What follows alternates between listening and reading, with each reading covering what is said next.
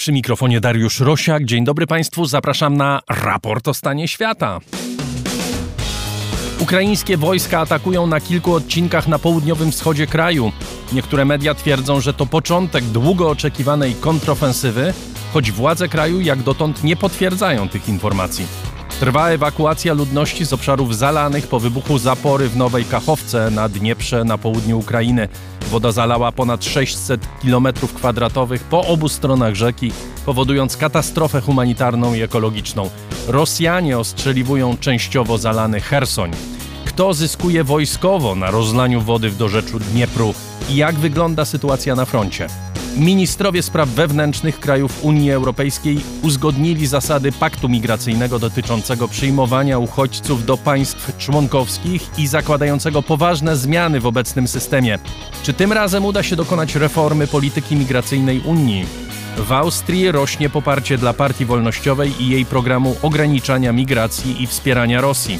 Czy to zapowiedź zmian w innych krajach Europy Środkowej? Amerykański sekretarz stanu z wizytą w Arabii Saudyjskiej. Czy Amerykanom uda się utrzymać wpływy w kraju, który skłania się ku Chinom, współpracuje z Rosją i dogaduje się z Iranem? A także o pomieszaniu języków i beznadziejnej walce człowieka z tym zjawiskiem. O tym wszystkim w raporcie o stanie świata 10 czerwca 2023 roku. Ten program jest finansowany z dobrowolnych wpłat słuchaczy, którzy mają możliwość i ochotę nas wspierać. Za każdą wpłatę z serca Państwu dziękuję. Zapraszam wszystkich, którzy chcieliby zostać patronami raportu na mój profil w serwisie patronite.pl. Za jego pośrednictwem najłatwiej nas wesprzeć. Nasz adres raportrosiaka małpa gmail.com, a adres naszej strony raportostanieświata.pl. Agata Kasprolewicz i Chris Wawrzak w reżyserce Studia Efektura. Zaczynamy.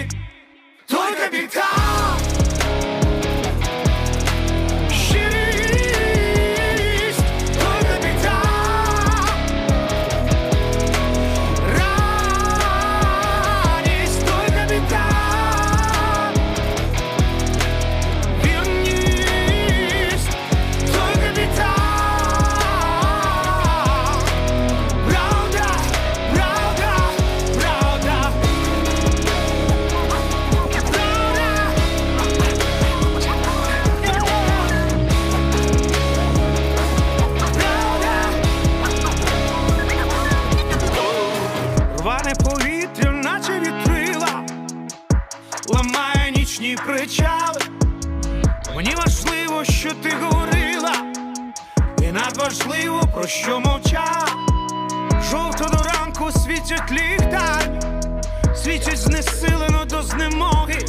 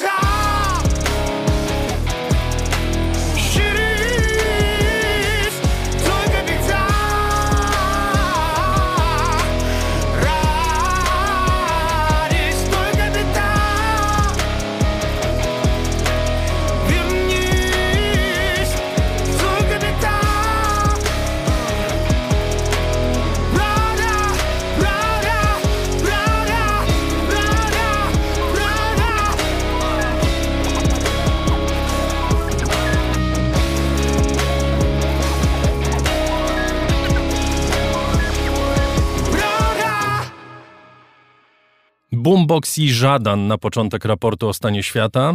Prezydent Zełęński odwiedził tereny zalane po pęknięciu tamy w Nowej Kachowce na Dnieprze. Woda zalała Cherson i ogromne obszary zarówno na prawym brzegu kontrolowanym przez Ukrainę, jak i na lewym okupowanym przez Rosję. Nie ma informacji, jak przebiega akcja ratunkowa i czy w ogóle przebiega na tym terenie właśnie kontrolowanym przez Rosję. Po stronie ukraińskiej ewakuowano tysiące ludzi, są też ranni. Ukraińcy twierdzą, że zalanych zostało 600 kilometrów kwadratowych, z czego większość właśnie po stronie rosyjskiej. Obie strony oskarżają się nawzajem o wysadzenie tej zapory. W ciągu ostatniej doby, a mówię to w piątek, pojawiły się też informacje o rozpoczęciu kontrofensywy ukraińskiej. Pisał o tym Reuters i Washington Post. Również eksperci militarni twierdzą oni, że głównym kierunkiem kontrofensywy będzie region Zaporoża. W studio Piotr Pogorzelski z Bielsatu, autor podcastu Po prostu Wschód. Witam cię, dzień dobry. Dzień dobry. Zacznijmy od tej planowanej albo może już trwającej kontrofensywy. Amerykański Instytut Studiów nad Wojną twierdzi, że się zaczęła. E, Władze ukraińskie nie mówią, że się zaczęła.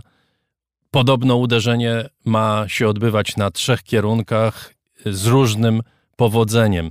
Jak powinniśmy traktować w ogóle tego typu informacje? Bo w zasadzie jesteśmy nimi zalewani od pewnego czasu i mamy bardzo jednoznaczne milczenie, można, jeżeli milczenie może być jednoznaczne, władz ukraińskich.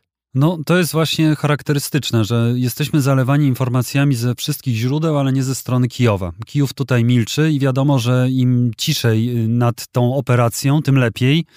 Y, Chociaż rzeczywiście pojawiły się pewne y, deklaracje strony ukraińskiej, czy też wojskowych dowódców, czy też rzeczników poszczególnych oddziałów regionalnych y, ukraińskiego wojska, że pewne ruchy armii są. Na przykład one są w okolicach Bachmutu, czyli to nie jest wcale ta część Zaporoża, obwodu zaporowskiego, a jest to bardziej na północ obwód No tam jest tam taka teza, że na tej linii od Bachmutu do Zaporoża niby ta ofensywa miałaby trwać. Tak, że są zajęte pewne terytoria, że Ukraińcy się posunęli, to nawet o 200 metrów, więc no, ży- żyjemy w takim szumie informacyjnym, ale ciekawe jest to, że rzeczywiście więcej informacji pojawia się z tych e, innych źródeł, z mediów i też ze strony rosyjskiej. Strona rosyjska zaczęła o tym mówić. E, W tym tygodniu, w tym kończącym się tygodniu Rosjanie zaczęli mówić, że Ukraińcy rozpoczęli tę kontrofensywę i Rosjanie twierdzą, że oni tutaj oczywiście bohatersko się przeciwstawiają tej y, kontrofensywie i Ukraińcy nie mają żadnych sukcesów. Ukraińcy na razie się nie chwalą i wydaje mi się, że ta akurat taktyka ukraińska jest o tyle lepsza, że no w tym przypadku, jeżeli oni to rozpoczynają, rozpoczynają te działania, za nie odpowiadają, no to im zależy na pewnej ciszy. Oni się pochwalą, jeżeli będzie jakiś sukces. Jeżeli są porażki, a mogą być, no to oni o tym nie mówią i tym się nie chwalą. Co do Instytutu Badań nad Wojną, jest to jednak y, think tank amerykański, ale on w dużym stopniu bazuje y, na też y, deklaracjach strony ukraińskiej, bądź też na doniesieniach medialnych. Mi się wydaje, że tam jest, nie jest dużo takiej insiderskiej e, informacji, a to jest bardziej taka informacja z tych otwartych źródeł, przeanalizowana i oni twierdzą, że na podstawie tych źródeł, że ta kontrofensywa e, się rozpoczęła, ale tutaj w tym przypadku rzeczywiście się nie opierają na, w dużym stopniu na źródłach ukraińskich. Chociaż naprawdę takie deklaracje padają e, ze strony niektórych ukraińskich wojskowych, że rzeczywiście podjęliśmy gdzieś działania. Ale też do końca nie wiemy, jak ta kontrofensywa ma wyglądać, tak? Czy oni mają jednym po prostu murem pójść, czy właśnie to mają być poszczególne działania w poszczególnych regionach? Myślę, że po prostu będziemy cały czas przypominać słuchaczom, że należy pamiętać, że większość tego, co czytamy, czy to na Twitterze, czy w mediach y, mainstreamowych, to są informacje oparte, tak jak y, Piotr właśnie w tej chwili mówi, na źródłach otwartych, czyli na tym, do czego można dotrzeć bez specjalnych problemów, jeżeli się jest ekspertem, jeżeli ma się możliwości dotarcia do tych źródeł. Tylko, że- źródła zamknięte to są źródła wywiadu ukraińskiego, wywiadu brytyjskiego, wywiadu amerykańskiego. Te źródła są dawkowane w takiej formule, jak y, właściciele tych źródeł uznają za stosowne. Tak, ale my też nie wiemy w przypadku źródeł otwartych, czy te źródła też nie są dawkowane przez kogoś. Jeżeli my widzimy jakieś filmy nagrywane przez żołnierzy, czy to ukraińskich, czy rosyjskich, którzy gdzieś tam działają na jakimś terytorium i coś mówią, to też może być część jakiejś operacji, czy to Moskwy, czy to Kijowa. Dramatyczna sytuacja w regionie hersońskim, tysiące ludzi bez prądu i wody.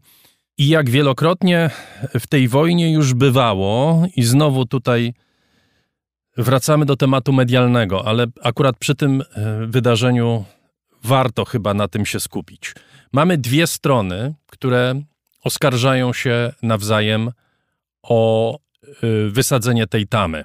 Mało tego, Rosjanie twierdzą, że to oni zrobili, to znaczy Rosjanie y, w Rosji. Propagandyści rosyjscy, między innymi w parlamencie rosyjskim, mówią, że to my zrobiliśmy i bardzo dobrze, że to zrobiliśmy. Z drugiej strony Ukraińcy twierdzą, że to zrobili Rosjanie. Pojawiają się takie głosy, że my nie do końca wiemy, kto wysadził tę tamę.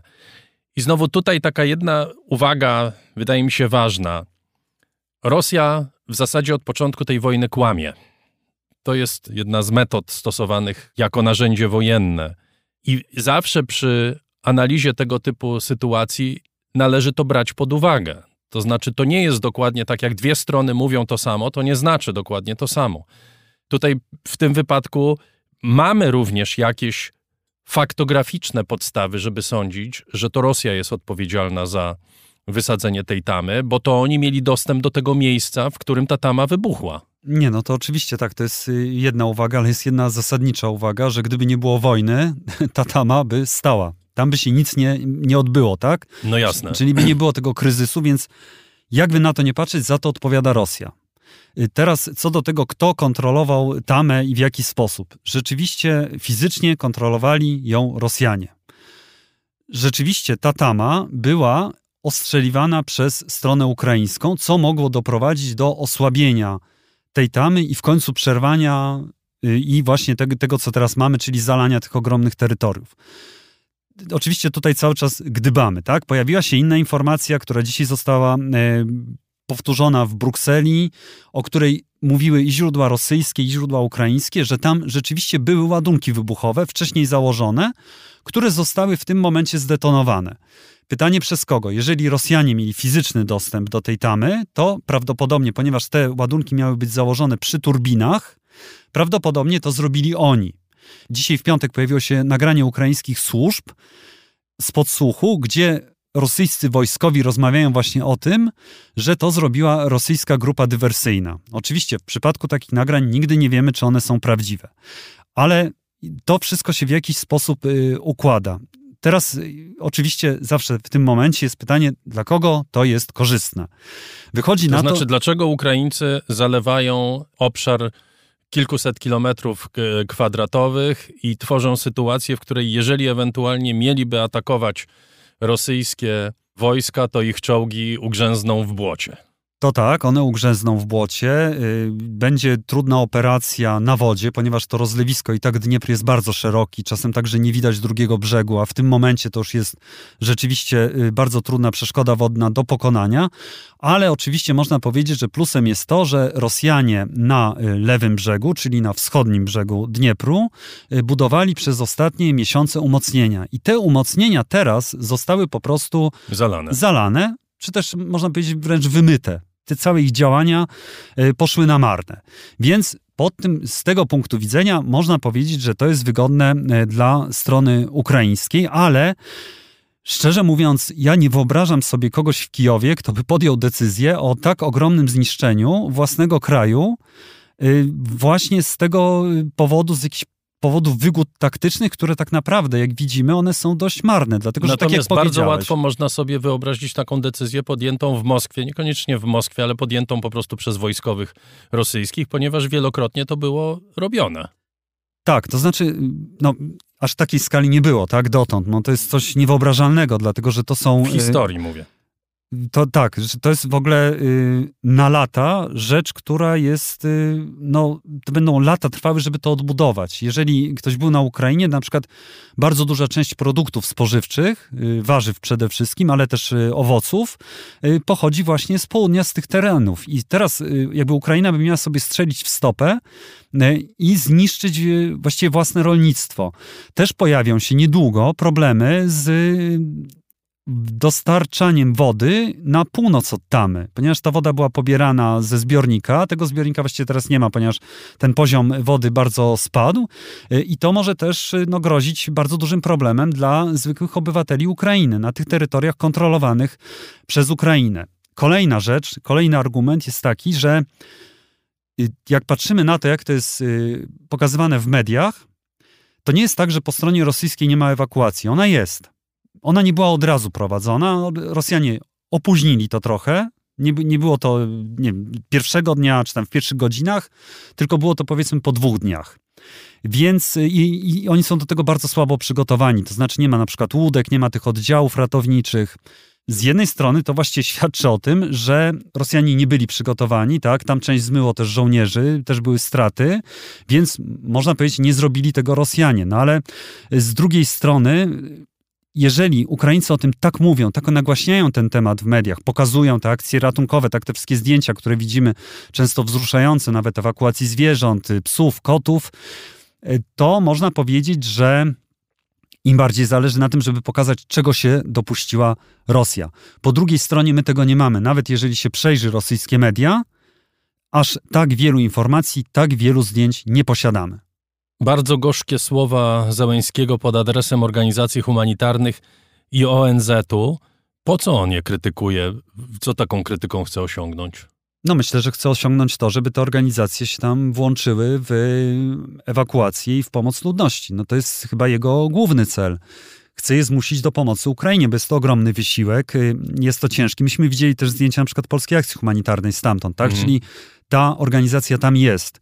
Ale sądzę, że tutaj przede wszystkim Zeleńskiemu zależy na tym właśnie, żeby te organizacje się pojawiły, co też pozwoli, myślę, w konsekwencji nagłośnić ten konflikt, jakby przypomnieć trochę o tym, tak? Dlatego, że no to jednak ciągle y, zainteresowanie spada, no teraz mamy większe, bo jest ta tragedia oczywiście, ale także pokaże to sposób działania Rosjan, bo jeżeli my słyszymy, że ostrzeliwana jest ewakuacja ludności cywilnej stamtąd, no to już pokazuje naprawdę... Mówisz o ostrzeliwaniu Hersonia, o Tak, ostrzeliwaniu... przez Rosjan i ten film na przykład, który Mhm. wcz- wczoraj widzieliśmy, gdzie jest główny rabin Ukrainy, który przyjechał z pomocą humanitarną i on musi się tam chować, kłaść na ziemię, bo akurat trwa ostrzał, w innym miejscu ludzie zginęli, y, bo nie zdążyli się schować, więc i w, w tym momencie, jeżeli by było ostrzelane ONZ czy Czerwony Krzyż, no to by miało jeszcze większe reperkusje. Miejmy nadzieję dla Rosjan, chociaż no widzimy, że jakby każde ich kroki, te czerwone linie przekraczane, granice, e, właściwie no nie powodują większych konsekwencji. Chociaż, no, rzeczywiście teraz się mówi, krytykuje i być może, już tak cynicznie patrząc, może to pomóc w przyjęciu tego 11 pakietu sankcji, o którym teraz jest rozmowa w Brukseli i który ma się głównie skupić na tym, żeby e, zamknąć te drogi omijania sankcji, które właściwie kwitną, y, od, począwszy od Zjednoczonych Emiratów Arabskich, przez Turcję, y, aż do państw byłego ZSRR, takich jak Armenia, Gruzja, czy Kazachstan, czy już w ogóle Kirgistan i Tadżykistan. Wróćmy jeszcze do tej kontrofensywy planowanej czy już trwającej. Mamy przedziwną sytuację od, od właściwie nie od kilku dni, tylko od kilku tygodni, w której prezydent Załęski co kilka dni ogłasza, że Ukraina jest gotowa do ofensywy. E, Następują akcje w różnych miejscach z różnym skutkiem. Wszyscy się zastanawiają, czy się zaczęło, czy się nie zaczęło, tak jak dzisiaj o tym rozmawiamy. Jak to w ogóle należy czytać? Na czym polega strategia Zeleńskiego? Zwłaszcza w sytuacji, w której zbliża się szczyt y, NATO w Wilnie, w której Ukraina domaga się gwarancji bezpieczeństwa i Zełęński zaczyna mówić o tym, że jeżeli jakiegoś gestu jednoznacznego ze strony NATO nie będzie, to on tam nie pojedzie do, do Wilna. O co chodzi prezydentowi w tej chwili? Logicznie rzecz biorąc, powinno być tak, że ta kontrofensywa mm, powinna rozpocząć się na wiosnę i teraz powinny być już efekty. I na pewno Zeleńskiemu chodziłoby, i tak powinno być, y, żeby pokazać pewne efekty tej broni, która jest dostarczana przez Zachód. I na pewno to jest istotne. Rzeczywiście mm, brak tych efektów y, może spowodować y, pewne odejście Zachodu od przekazywania broni Ukrainie.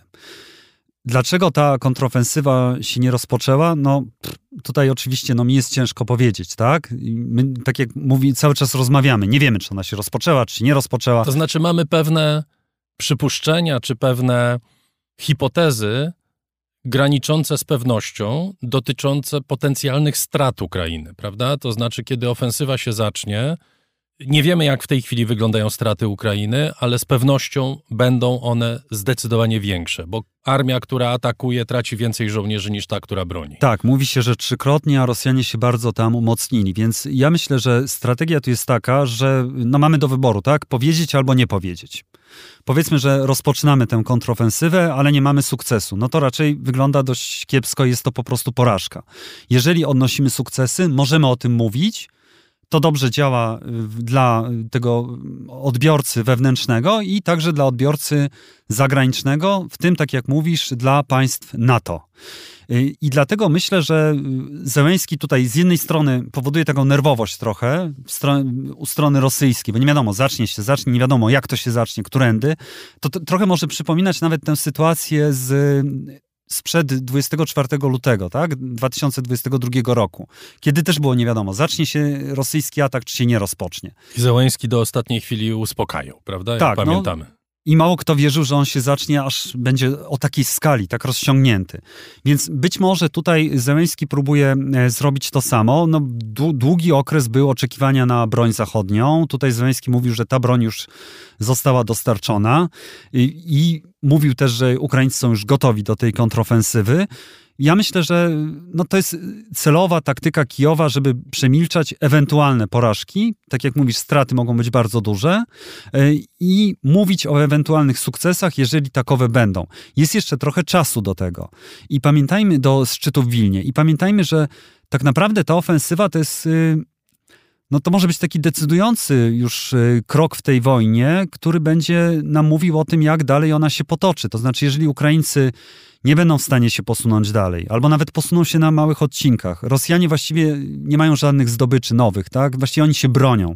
Powiedzmy, że nawet stracą ten Bachmut, gdzie, gdzie bardzo dużo y, sił, bardzo dużo żołnierzy rosyjskich i też najemników z grupy Wagnera e, zginęło, no to w tym momencie już będzie coraz głośniej, coraz mocniejsze naciski będą także ze strony Zachodu na Kijów, żeby rozpocząć rozmowy. I Spójrzmy jeszcze na inną sytuację, która się dzieje właściwie gdzieś y, wokół tego konfliktu w różnych miejscach na świecie, że mamy plan władz bodajże Indonezji, pokojowy, mamy plan władz z RPA, tutaj się pojawia Watykan, te wszystkie ruchy są bardzo nagłaśniane przez stronę rosyjską, co już może świadczyć o tym, że Rosjanom już teraz zależy na tym, żeby zacząć rozmawiać o pokoju. Rzeczywiście, no, są w sytuacji takiej w miarę komfortowej, tak? Bo To jeżeli znaczy się zacznie- oni, być może oni zrozumieli, że co najwyżej mogą stracić, prawda? to Tak, znaczy w tym wypadku już więcej nie zyskają. Oczywiście, no właśnie to chciałem powiedzieć, że w tym momencie są w takiej sytuacji, że jeżeli zacznie się kontrofensywa, Ukraińcy się posuną chociaż trochę, czy gdzieś, a może dużo się posuną, bo my tego nie wiemy, no to w tym momencie Rosja traci bardzo dużo. Więc może lepiej zacząć już rozmawiać teraz, z tym, że no, strona ukraińska stawia jasny warunek, że rozmowy mogą się rozpocząć, jeśli Rosjanie się wycofają ze wszystkich zajętych po 2014 roku terenów, plus z Krymu. I to może być właśnie ten y, moment takiego pewnego sporu, przypuszczam, że z Zachodem, y, który będzie jednak naciskał, żeby te rozmowy jakoś się rozpoczęły. Być może one będą y, odbywać się na poziomie takim, że władze ukraińskie dołączą dopiero w ostatnim momencie. Wcześniej będą to jakieś dyskusje na poziomie polityków z Zachodu z politykami z Moskwy, a teraz to, co mamy, to są właśnie te wrzutki, które są prezentowane przez kraje, które właściwie no, nie są z, z, za bardzo związane z terytorium konfliktu, tak? takie jak RPA na przykład. W przypadku Chin jeszcze można to zrozumieć, no Chińczycy mają linię, chcą się pokazać jako te gołąbki pokoju. W przypadku Orbana, Orban też się tak stara pokazać, no ale Węgrzy jeszcze tutaj planu nie, nie, swojego nie zaproponowali, chociaż można uznać za plan to, co powtarza premier Węgier, że po prostu e, trzeba wstrzymać ogień i wszyscy mają pójść rozmawiać i trzeba wstrzymać pomoc dla Ukrainy. Tylko wiadomo, że jak się wstrzyma pomoc dla Ukrainy, to Rosja wtedy ruszy na zachód. Jeszcze słowo na temat wewnętrznej sytuacji w Ukrainie. Jak to wszystko, co, o czym rozmawiamy, co się dzieje, jak odbierane jest przez Ukraińców? Czy oni są gotowi do tej kontrofensywy? W jaki sposób wpływa to na pozycję prezydenta Zełęńskiego? W jaki sposób wpływa to na wewnętrzną politykę? Bo przecież polityka nie została zawieszona, nie, ona nie, nie, nie, No, nie przestała istnieć. No w dużym stopniu moim zdaniem ona została zawieszona jednak. Mm, Głównie polityka się działa na Ukrainie w Radzie Najwyższej. Teraz w Radzie Najwyższej po prostu są generalnie przyjmowane propozycje prezydenta. Więc y, takiej krytyki nie słychać. Myślę, że każdy się boi tutaj o bycie oskarżonym o to, że jest y, rosyjskim agentem.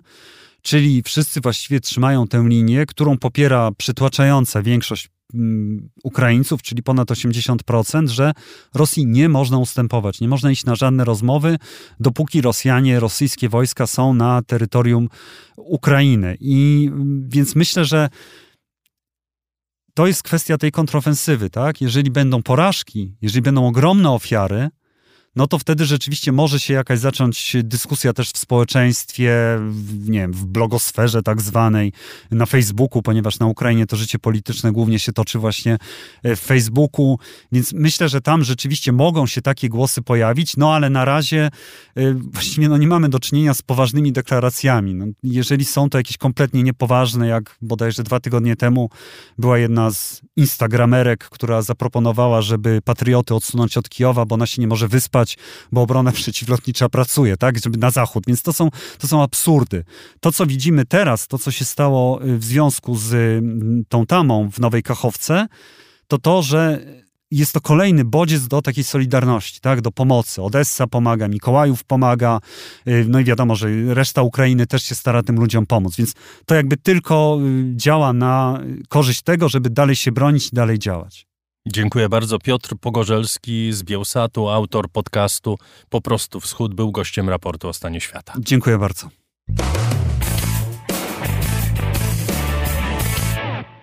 Ministrowie spraw wewnętrznych Unii ustalili w Luksemburgu wstępne zasady nowego paktu migracyjnego wspólnoty. Przez ostatnią dekadę Unia usiłowała nieskutecznie zreformować i zunifikować politykę migracyjną. Obecna próba jest równie trudna w realizacji jak poprzednie, zwłaszcza kilka tematów budzi spory. Kwestia powrotu migrantów, których aplikacje zostały odrzucone do krajów bezpiecznych, kwestia wyłączenia dzieci z procedur na granicy. Te procedury często kończą się zatrzymaniem migrantów i być może najbardziej drażliwa sprawa skala wspólnej odpowiedzialności państw Unii za migrantów, którzy przedostają się na kontynent nielegalnie i suma, jaką musiałyby płacić państwa Unii, które nie zdecydują się na przyjęcie migrantów. Te rozmowy odbywały się w cieniu kryzysu na granicy polsko-białoruskiej i ciągłego napływu uchodźców do Polski i reszty Europy z Ukrainy. Czy to jest moment, kiedy Unia zdoła pokonać różnice między państwami i uzgodnić nowe zasady polityki migracyjnej? Porozmawiam o tym z profesorem Maciejem Duszczykiem z Ośrodka Badań nad Migracjami Uniwersytetu Warszawskiego. Witam pana, dzień dobry. Witam pana redaktora, witam wszystkich słuchaczy. Dziękuję bardzo za zaproszenie. Dlaczego od czasu wielkiego kryzysu migracyjnego sprzed prawie dekady Unii Europejskiej nie udaje się stworzyć spójnej polityki migracyjnej? Na pewno y, pomni doświadczeń z 2015-2016 roku Unia Europejska starała się wypracować pewne rozwiązania.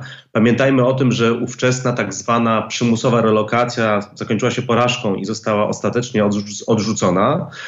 Natomiast y, przyszła pandemia i pandemia zatrzymała tak naprawdę dyskusję o migracjach, ponieważ y, w ogóle migracje w skali świata wygasły. Również te nielegalne migracje co jest bardzo ciekawe, również e, zostały bardzo mocno ograniczone. I w pewien sposób ta dyskusja została zamrożona. Natomiast e, e, koniec pandemii, powrót do migracji, no takiej tak naprawdę bardzo podobnej jak ta sprzed pandemii, spowodowało to, że no, Unia musiała wrócić do pomysłu, w jaki sposób zarządzać migracjami. Z jednej strony strzec swoich granic, tak żeby układ Schengen dalej mógł funkcjonować, Natomiast z drugiej strony, jak odróżniać się od takich państw jak na przykład Białoruś czy państwa afrykańskie, które nie przestrzegają żadnych praw człowieka, żadnych praw migrantów i w jaki sposób jednak te podstawowe prawa człowieka y, przestrzegać.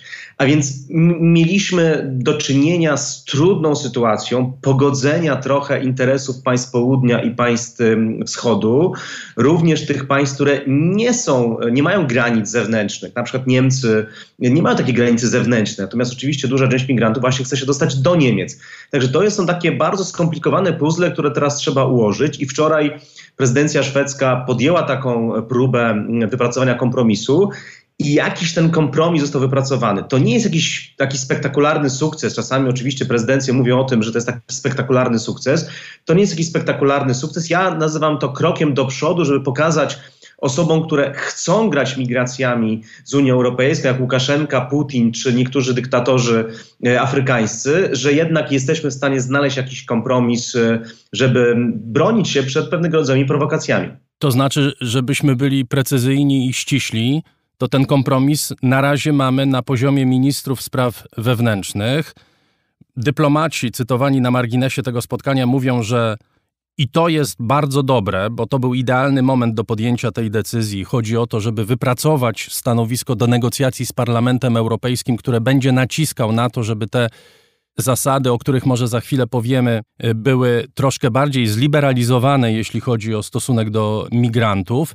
Tutaj było to ważne, że decyzja nie była podejmowana jednogłośnie, tylko kwalifikowaną większością, co samo w sobie stwarzało lepsze warunki do osiągnięcia porozumienia, ale też, być może pan to przyzna, a może nie, pokazało jednak spore różnice między państwami. 21 państw zaakceptowało tę umowę.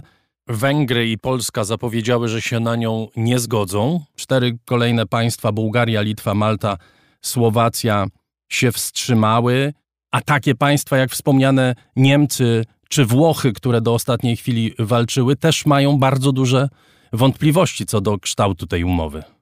Tak, natomiast musimy spojrzeć na to y, w takim kontekście ostatniego momentu negocjacji. Ponieważ tak naprawdę y, kwestia relokacji w czwartek wieczorem nie budziła jakichś takich bardzo poważnych emocji.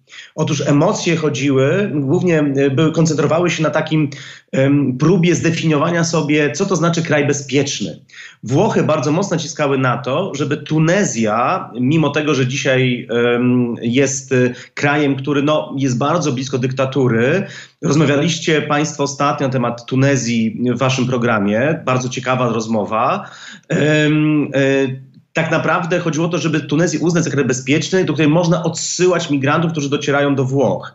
Niemcy i Francja, Holandia i wiele innych państw nie chciało się na to zgodzić, ale ostatecznie ten kompromis właśnie w tym zakresie udało się uzgodnić i rzeczywiście, tak jak pan redaktor bardzo słusznie powiedział, tutaj nie trzeba było jednomyślności. Polska i Węgry w ostatnich swoich wystąpieniach bardzo mocno naciskały na prezydencję szwedzką, żeby nie doprowadzić do głosowania, tylko przenieść tą dyskusję na poziom Rady Europejskiej, czyli szefów rządów i, i głów państw, czyli prezydentów i premierów, po to, żeby właśnie tam podejmować tę decyzję, kiedy ta jednomyślność jest wymagana. W Radzie Unii Europejskiej takiej jednomyślności zgodnie z traktatem lizbońskim nie potrzeba i ostatecznie y, ten kompromis został ym, zaakceptowany. Natomiast trochę o co innego chodziło Polsce w tym przypadku, bo chodziło głównie o kwestię relokacji, tak naprawdę takiego, takiego zasady solidarności, która jest pisana do tego paktu, a Niemcom i Włochom, e, częściowo Francuzom chodziło troszkę o co innego. Tak więc mieliśmy rzeczywiście taki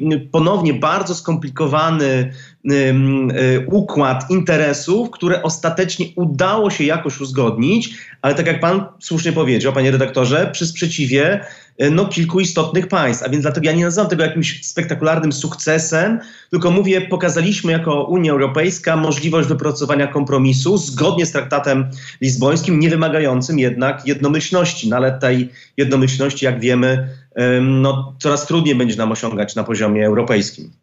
Zatrzymajmy się przy tych zasadach, które zostały wczoraj uzgodnione, czy może zostały uzgodnione do dalszych negocjacji.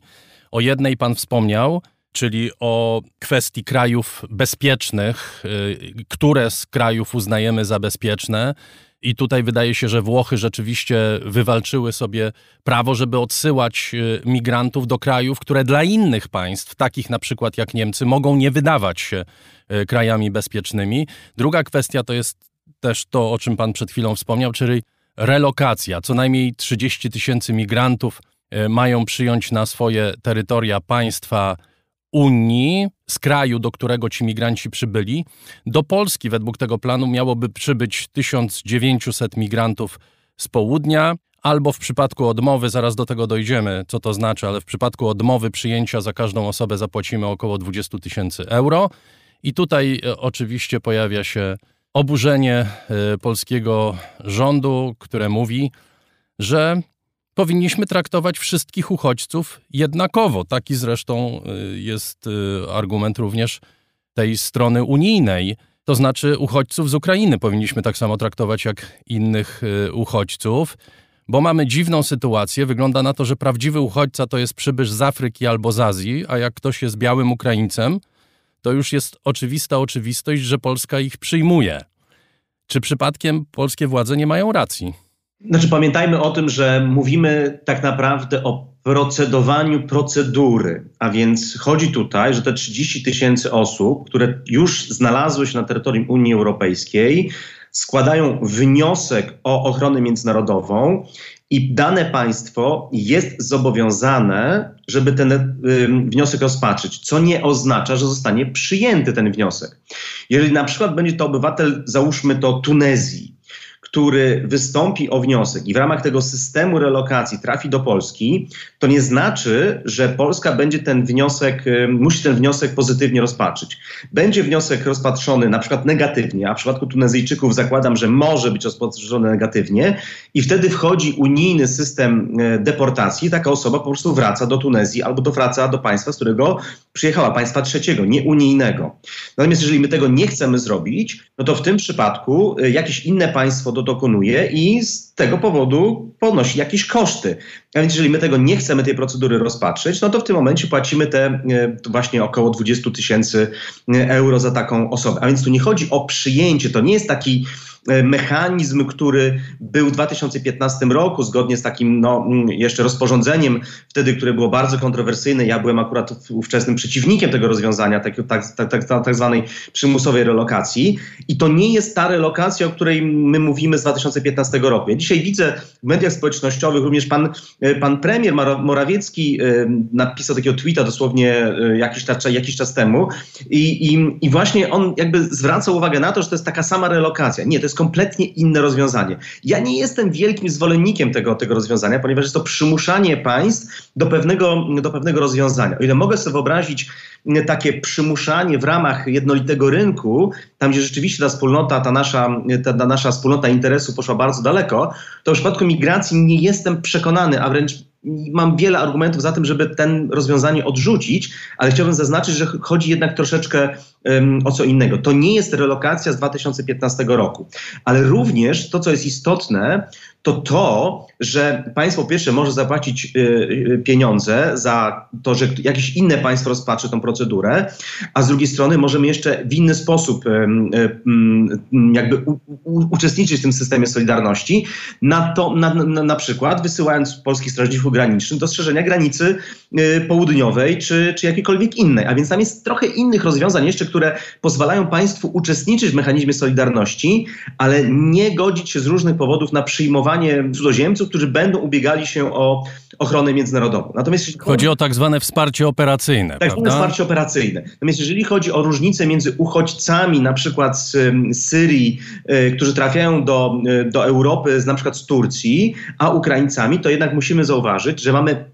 pełny mechanizm solidarności, który w żaden sposób nie narusza um, suwerenności państw, ponieważ mamy tak zwaną dyrektywę o ochronie tymczasowej i my nie traktujemy nie traktujemy Ukraińców, uchodźców wojennych z Ukrainy, jako uchodźców. My im udzielamy czasowego wsparcia, czasowej ochrony, wierząc w to, że za jakiś czas oni będą mogli do Ukrainy e, e, powrócić, odbudowywać to państwo itd. Tak itd. Tak A więc Ukraińcy oczywiście mogą Y, ubiegać się o status uchodźcy czy ochronę międzynarodową i wtedy Ukraińcy również by podlegali takiemu samemu, y, takim samym przepisom jak Tunezyjczycy, Libijczycy czy mm, obywatele jakiegokolwiek innego państwa. Natomiast jeżeli mamy do czynienia z Tunezyjczykiem czy Libijczykiem, on nie ma prawa wystąpić o ochronę tymczasową, ponieważ ona dotyczy tylko i wyłącznie w tym przypadku obywateli Ukrainy uciekających, uciekających przed wojną. A więc to rzeczywiście mam ponownie skomplikowany system prawny, bardzo skomplikowane podejście w zakresie polityki migracyjnej, ale no trochę sobie sami to zafundowaliśmy. I teraz oczywiście istnieje bardzo poważna dyskusja o tak zwanych podwójnych standardach. Dlaczego Ukraińców traktujemy inaczej niż na przykład Tunezyjczyków, czy, czy Libijczyków, czy Syryjczyków? To jest otwarta dyskusja, natomiast nie sądzę, żeby mm, również w polskim interesie była rezygnacja z ochrony tymczasowej na rzecz ochrony, udzielania ochrony międzynarodowej, ponieważ no, to byłoby dla nas gigantyczne wyzwanie. Ale na czym ono by miało polegać? No jeżeli Unia Europejska zastosowałaby takie same standardy, na przykład finansowe, to nie byłoby 200 euro, tak jak teraz, y, na pomoc dla jednego Ukraińca, który przebywa w Polsce, tylko to by było 20 tysięcy według tych nowych zasad. Panie redaktorze, tak, tylko że y, znów bezpośredni przykład. Jeżeli y, uciekinier z Aleppo trafia do Europy, e, nawet nielegalnie, i jego wniosek jest przyjęty, ten wniosek jest rozpatrywany przez kilka miesięcy i on w tym czasie nie ma prawa do podejmowania pracy, nie ma, jego dzieci nie mają prawa do edukacji, jego um, bliscy nie mają prawa do pobytu i tak dalej, i tak. Siedzi najczęściej zamknięty w jakimś ośrodku dla uchodźców i czeka na rozpatrzenie jego procedury. Jeżeli ta procedura jest pozytywna, to wtedy oczywiście ma te prawa dotyczące pracy i tak dalej, i dalej. Natomiast jeżeli nie, no to albo wraca do państwa pochodzenia, albo no, są jakieś inne instrumenty, które mm, czasowe, które powodują to, że on na jakichś zasadach zasadach jest, y, jest y, na terytorium jakiegoś państwa członkowskiego Unii Europejskiej. Pamiętajmy o tym, że w przypadku Ukraińców, oni, jeżeli przyjeżdżają do Polski, do Holandii czy do Niemiec, od pierwszego dnia po zarejestrowaniu mogą puścić swoje dzieci do szkół, mogą pracować, mogą prowadzić działalność gospodarczą. W pewnym sensie są traktowani tak samo jak obywatele Unii Europejskiej bez praw wyborczych do Parlamentu Europejskiego. A więc mamy naprawdę inne sytuacje. I teraz, jeżeli spojrzymy sobie na przykład na budżet budżet państwa y, mm, y, polskiego, to mm, tak naprawdę jedynym benefitem dzisiaj dla Ukraińców jest 500. Oczywiście tam są jeszcze inne rozwiązania, ale one są już prawie niestosowane. I teraz, jeżeli mamy tylko i wyłącznie to 500, to e, mamy około 400 tysięcy dzieci z Ukrainy, co oznacza 120 milionów złotych miesięcznie na wypłatę 500. Ale w tym samym czasie podatki, które płacą pra- pracownicy ukraińscy, również uchodźcy i uchodźczynie y, wojenni, do tego składki na ubezpieczenie, to jest około 400 milionów złotych. Czyli budżet państwa dzisiaj Polski zarabia na tym, że Ukraińcy w Polsce są. Po prostu takie są jakby nieubłagane liczby y, już dzisiaj dotyczące jakby wpływu ekonomicznego. Natomiast jeżeli mamy uchodźców, y, znaczy osoby, które ubiegają się o ochronę międzynarodową z innych państw, no to one tak na pewien sposób przez bardzo długi czas, przez kilka, nawet kilkanaście miesięcy żyją trochę na, na, na garnuszku państwa, które ich przyjęło. I z tego wynika ta różnica. A więc y, no tutaj ponownie mamy dwie różne sytuacje, których nie możemy w sposób taki bardzo trywialny łączyć ze sobą. Bardzo ciekawe, co pan mówi. Trochę nam schodzi ta rozmowa na polską politykę migracyjną, która jest sama w sobie bardzo ciekawa i nie ma powodu, żebyśmy nie zostali przy niej przez moment, bo może w takim razie inny element tej polityki jest porównywalny z tym, o czym mówimy, to znaczy przyjmowanie, bo przecież mamy regularną politykę migracyjną w Polsce, do której się PiS nie przyznaje, która polega na sprowadzaniu pracowników z Azji, którzy osiedlają się w Polsce i funkcjonują w Polsce. W jaki sposób opisać zależność ich wobec tych propozycji, które e, pojawiły się w Luksemburgu? Panie redaktorze, mm, tu nie ma żadnego związku. Akurat w tym przypadku nie ma żadnego związku, ponieważ w zakresie migracji ekonomicznej każde państwo członkowskie ma pełną suwerenność. Mamy tylko i wyłącznie dwie dyrektywy o pracownikach sezonowych i tak zwanym jednolitym prawie do pobytu i pracy, które wprowadzają pewne ogólne normy.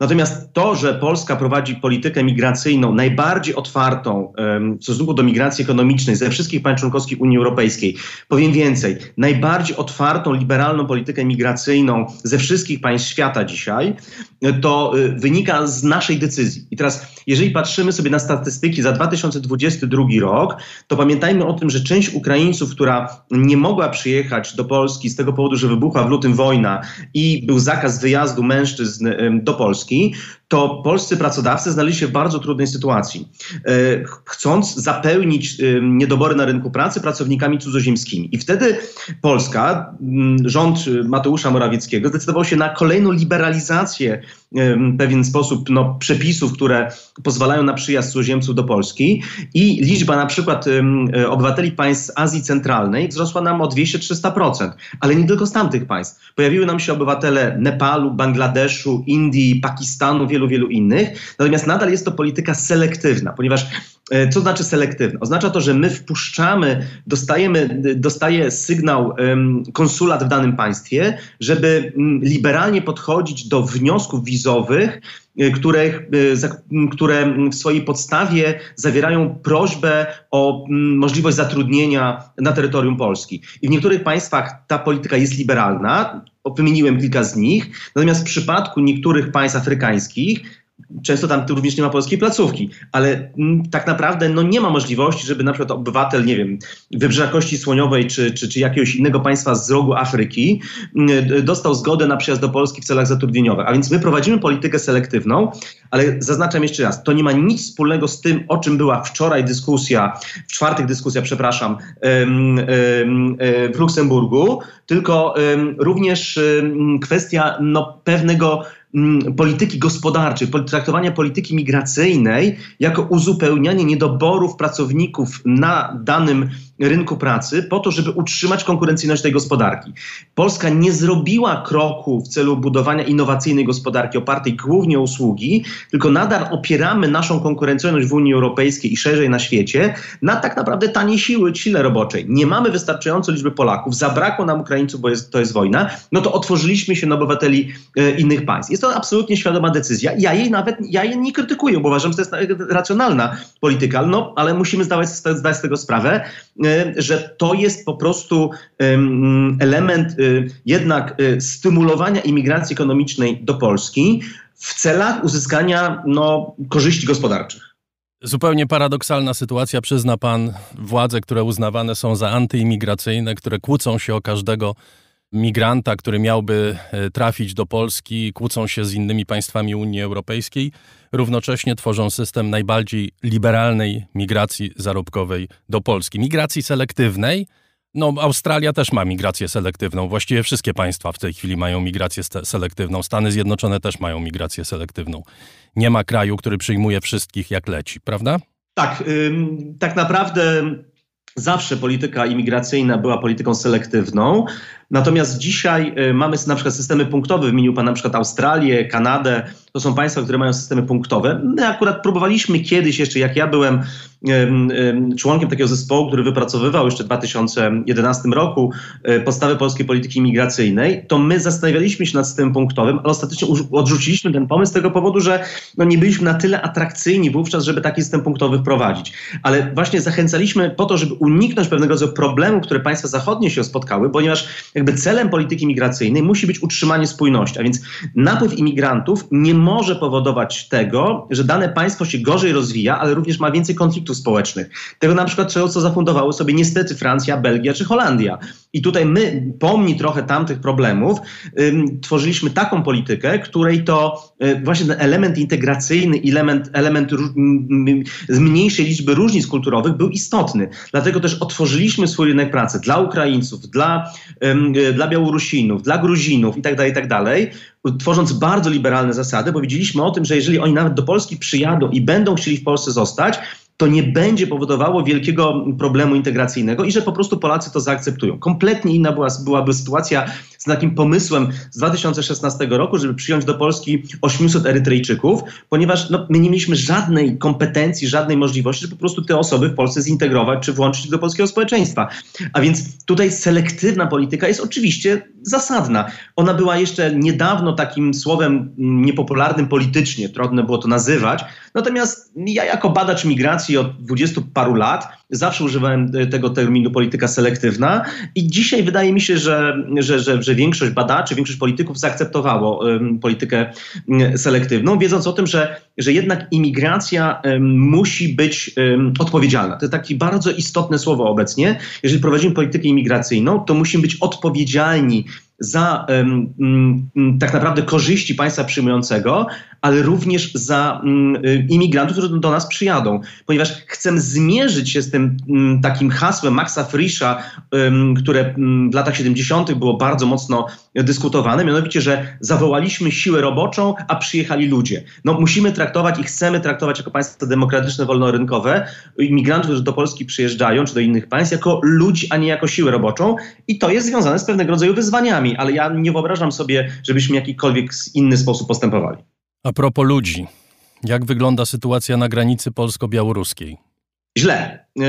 Niestety to, czego bardzo się mocno obawialiśmy, czyli otwarcie regularnego kanału migracyjnego z Białorusi przez Polskę, ale również przez Litwę i Łotwę, stało się. To już nie ma o czym specjalnie gadać. Wszystko to, te scenariusze negatywne, które które no, miały się wydarzyć, mogły się wydarzyć, niestety się w Polsce wydarzyły.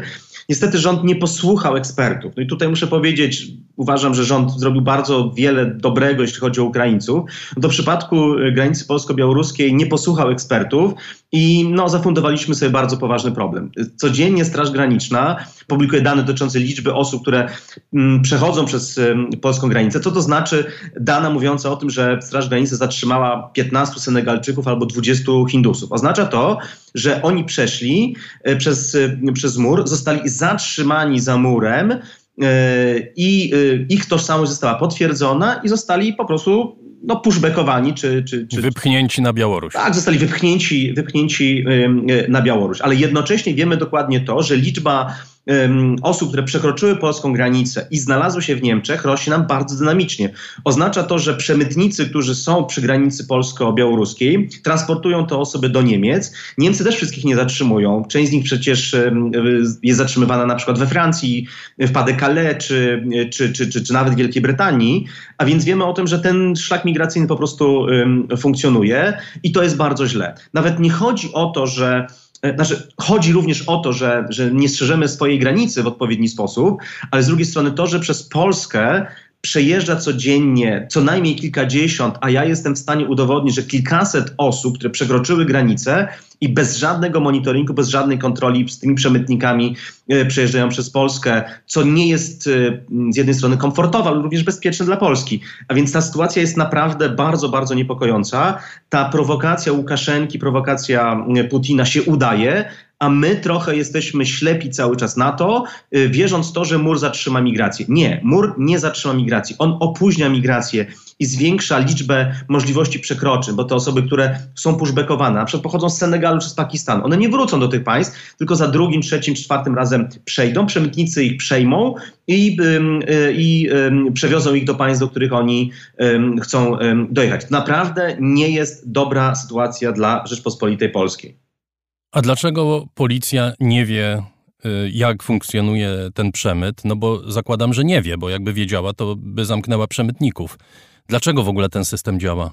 Panie redaktorze, ja tego niestety nie wiem, ponieważ jakby jeżeli weźmiemy sobie pod uwagę y, to, że mamy do czynienia z Puszczą Białowieżą... To znaczy my wiemy, y, panie profesorze, my wiemy w jaki sposób oni pokonują ten mur, czy to są podkopy, czy to, nie wiem, przeskakują przez ten mur, Wiadomo, jak to się dzieje? Tak, oczywiście. Liczba filmów, które reklamują dzisiaj ten szlak migracyjny, ponieważ ten szlak migracyjny niestety jest uważany już jako szlak bezpieczny i w miarę tani. On jest reklamowany takim hasłem: 5 y, kilometrów przebieżki i jesteś w Niemczech. E, chodzi o to, że e, mamy do czynienia z Białorusinami, którzy współpracują z przemytnikami, czyli służby białoruskie, głównie Straż Graniczna, współpracuje z przemytnikami i po prostu pokazuje, w którym miejscu nie ma strażników, e, pomaga im na przykład przepchnąć te żerdzie. To jest, mur jest złożony z takich żerdzi. On nie jest taki murem, jak na przykład w Izraelu, który jest taki z betonowych, z betonowych kawałków ułożony, a więc te żerdzie po prostu są żelazne i da się je po prostu rozciągnąć. I teraz widziałem dosłownie chyba wczoraj czy przedwczoraj taki film, w którym kilkadziesiąt osób, ktoś nagrywał po prostu właśnie jako reklamówkę tego, tego szlaku migracyjnego, kilkadziesiąt osób przebiegło przez, taki, przez taki, taką, taką, taką wyrwę rozszerzoną w wyniku tych żerdzi, które tam są. Oczywiście są podkopy, ponieważ mur ma momentami półtora do dwóch metrów głębokości, e, a jest ułożony również na bardzo takiej no, piaskowej, piaskowej e, glebie, czyli łatwo ją podkopać. No i oczywiście najbardziej popularny sposób, czyli drabiny z tak zwanym wysięgnikiem, czyli drabina składająca się z dwóch części. Jedna drabina, która ma 5 metrów e, wysokości, ale również ma taki dodatek jeszcze, który po jej położeniu za, przykrywa korcentinę, czyli ten, ten taki drut, drut który jest na górze i po prostu w tym momencie można zejść bezpiecznie z drugiej strony. Niestety zdarza się oczywiście osoby, które skaczą, bo to no, nie ma też 5 metrów, czyli tam z 3 metrów trzeba skoczyć na tą glebę i czasami po prostu ludzie sobie łamią nogę. No, mieliśmy ostatnio taki no, spektakularny przykład osoby, która złamała nogę i później została po opatrzeniu odstawiona do, do, do muru leżała tam przez jakiś czas i to był taki no, bardzo też e, negatywny przykład e, sytuacji, ale oczywiście my wiemy, jak to się odbywa. Natomiast dlatego ja jestem bardzo mocnym zwolennikiem budowania tak zwanej drugiej linii ochrony, czyli przeniesienia perymetrii 200-300 metrów dalej, po to, żeby, żeby strażnicy, strażnicy, strażnicy graniczni wiedzieli, że te osoby gdzie się znajdują. Ponieważ Białorusini dzielą na przykład 40-osobową grupę na 10 grup po 4 osoby, i mówią, to teraz przeskakujcie. Jeżeli oni przeskakują w tym samym momencie, no to nasza Straż Graniczna jest w stanie wyłapać dwie, może trzy grupy, ale siedem przechodzi. Dlatego musi mieć drugi, też taki, taką drugą linię monitorowania, żeby po prostu również te osoby zatrzymywać. Ale to też nie, jakby no, musimy zdawać sobie tego sprawę, że bez kompleksowych rozwiązań wstrzymujących ten szlak migracyjny, e, sankcje zwiększające koszt tego, tego, tego szlaku migracyjnego, nawet jeżeli te osoby staną pushbackowane w lato do, do, na Białoruś, no to po prostu spędzą tam kolejną noc, czy kolejne dwie noce i za jakimś, za jakimś, w jakimś momencie wspomagani przez służby białoruskie e, przejdą do Polski i ten przemytnik ich dalej dowiezie. A więc ja mam takie wrażenie, że chyba, nie, czy, będąc wiele lat szkoląc Straż Graniczną, no, pewnego czasu nie, no bo nie jestem zbyt popularny, ale miałem również jedno szkolenie dla Straży Granicznej y, jakieś pół roku temu, no to szkoląc Straż Graniczną, wydaje mi się, że oni są absolutnie świetnie przygotowani. Ja w ogóle ja nie widzę, ja nie, ja nie winię, winię Straży Granicznej. Uważam, że to, są, to jest naprawdę bardzo profesjonalna służba, tylko wydaje mi się, że jakiś jest problem z dowódcami czy z politycznymi decyzjami dotyczącymi e, tego szlaku, bo naprawdę można byłoby go znacząco przymknąć, a nie jestem w stanie zrozumieć, dlaczego tego się nie robi. Dobrze. Pan zaproponował ostatnio plan działań na granicy. Może pan go pokrótce przedstawić i powiedzieć, dlaczego jakbyśmy go wprowadzili w życie, to ten szlak przestałby funkcjonować albo by został ograniczony. Znaczy, pokrótce będzie ciężko, ponieważ to jest 10 punktów rozbudowanych. To najważniejsze punkty. Oczywiście. y, Najważniejszy punkt to zwiększanie kosztu szlaku migracyjnego. A więc jeżeli wiemy, kto organizuje mm, ten szlak, y, z przemytnieniami będzie ciężko, ale wiemy to w służbach białoruskich, no to muszą być takie same sankcje na nich, jak w wyniku sankcji nałożonych na, z powodu uwięzienia Poczubuta, y, czy na, ze względu na agresję rosyjską przeciwko Ukrainie. Ponieważ to, co robią służby białoruskie, niczym się nie różni od tego, co robią służby rosyjskie w zakresie walki z Ukrainą. To jest element destabilizacji Europy w wyniku własnych interesów i my musimy w taki sam sposób na to odpowiedzieć. Druga sprawa to jest nieuchronność deportacji. Otóż jeżeli ta osoba, ym, migrant, y, przechodzi przez mur i znajduje się w Niemczech i później wysyła filmik, udało mi się, znalazłem się w Niemczech, no to jest to bardzo zła informacja dla, dla nas, a bardzo dobra dla przemytników, ponieważ jest to reklama e, reklama tego, tego szlaku. A więc jeżeli byśmy my decydowali się na to, żeby przejąć trochę narrację w tych sieciach społecznościowych, publikując na przykład, dobra, przyjęliśmy tego migranta, rozpatrzyliśmy wniosek, samolot i on na przykład z powrotem ląduje w Indiach, czy, czy w Tunezji, czy w, czy w innym państwie, to wtedy ten szlak jest ograniczany, ponieważ pokazujemy, że i tak i tak wydałeś 7-8 tysięcy dolarów, a znajdujesz się w państwie, w państwie, z którego wyruszyłeś. Kolejna kwestia to jest współpraca z lokalną społecznością. Dzisiaj mamy konflikt między strażą, Strażą Graniczną a lokalnymi aktywistami.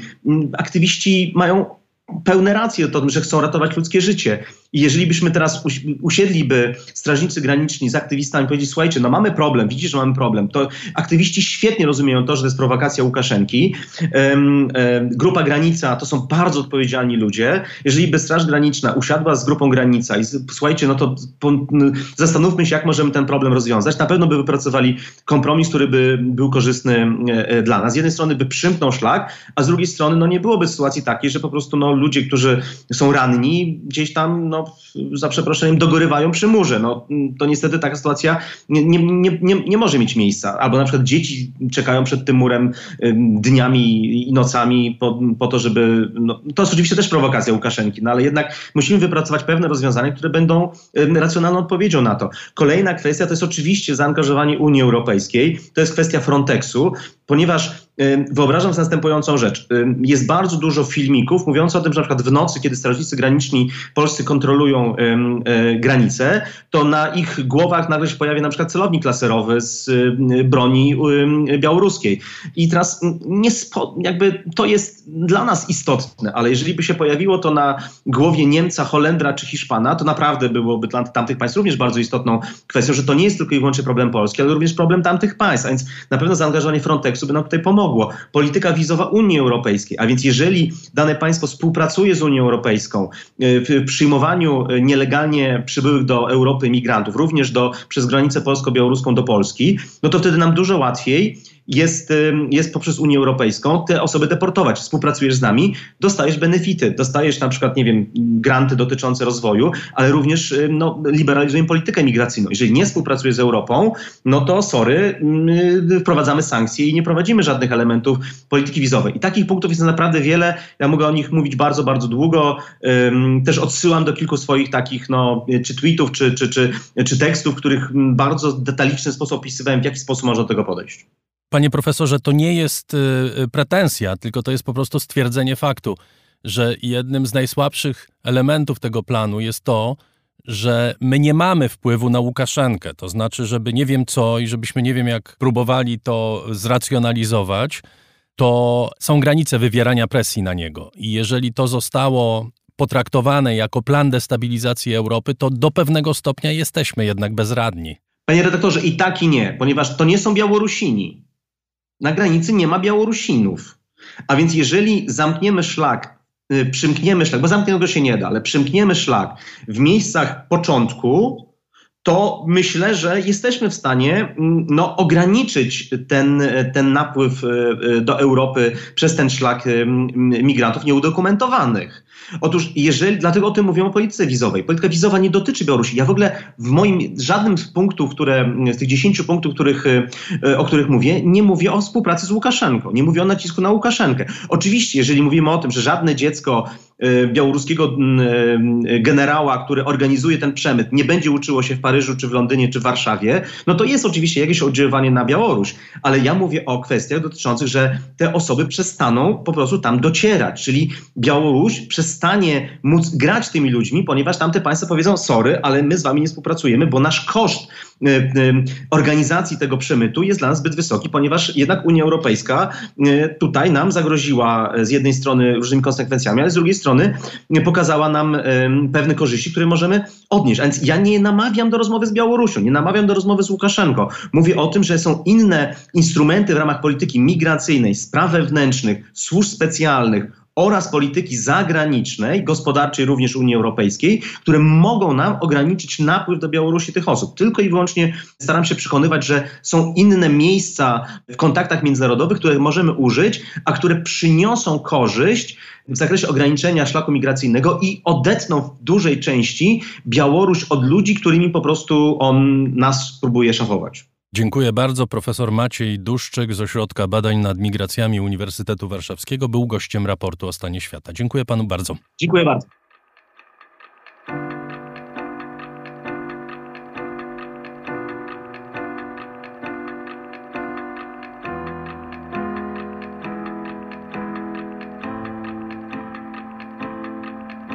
Секунду назад было нежно и тихо Летали, шептали, любили, затихли И так без конца. Секунду назад было нежно и сладко. Ты спал, я тобой любовалась украдкой. Касалась лица падаю с неба сгоревшей кометой Я лбом прижимаюсь к стеклу до рассвета. Твой смех на повторе в моем диктофоне. И важное что-то ты просто не понял? Зачем мне теперь красота? Я без тебя сирота. И запах сандала, и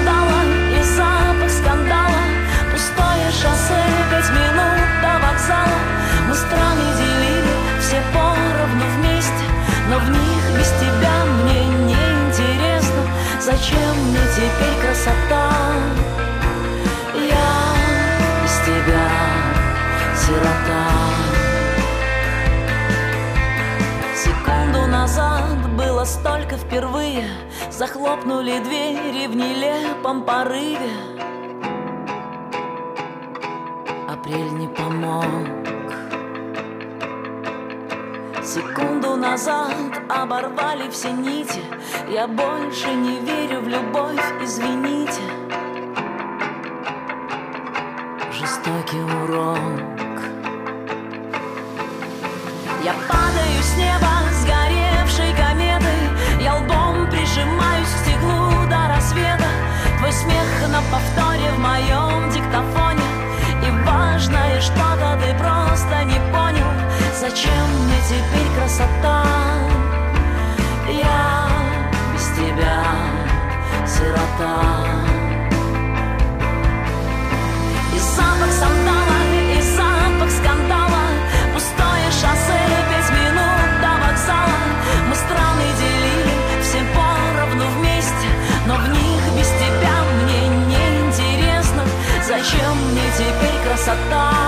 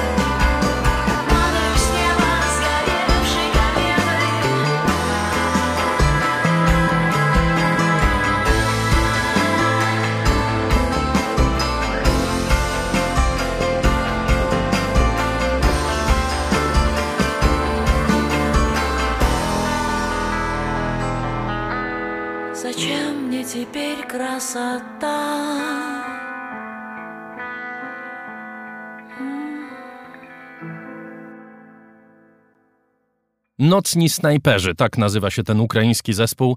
Teraz czas na świat z boku.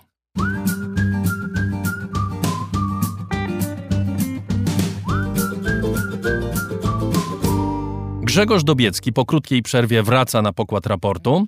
Kiedyś Wojciech Młynarski zauważył, że gdy dwóch to samo mówi, to nie to samo znaczy. W każdym razie nie zawsze. I właśnie o tym dziś.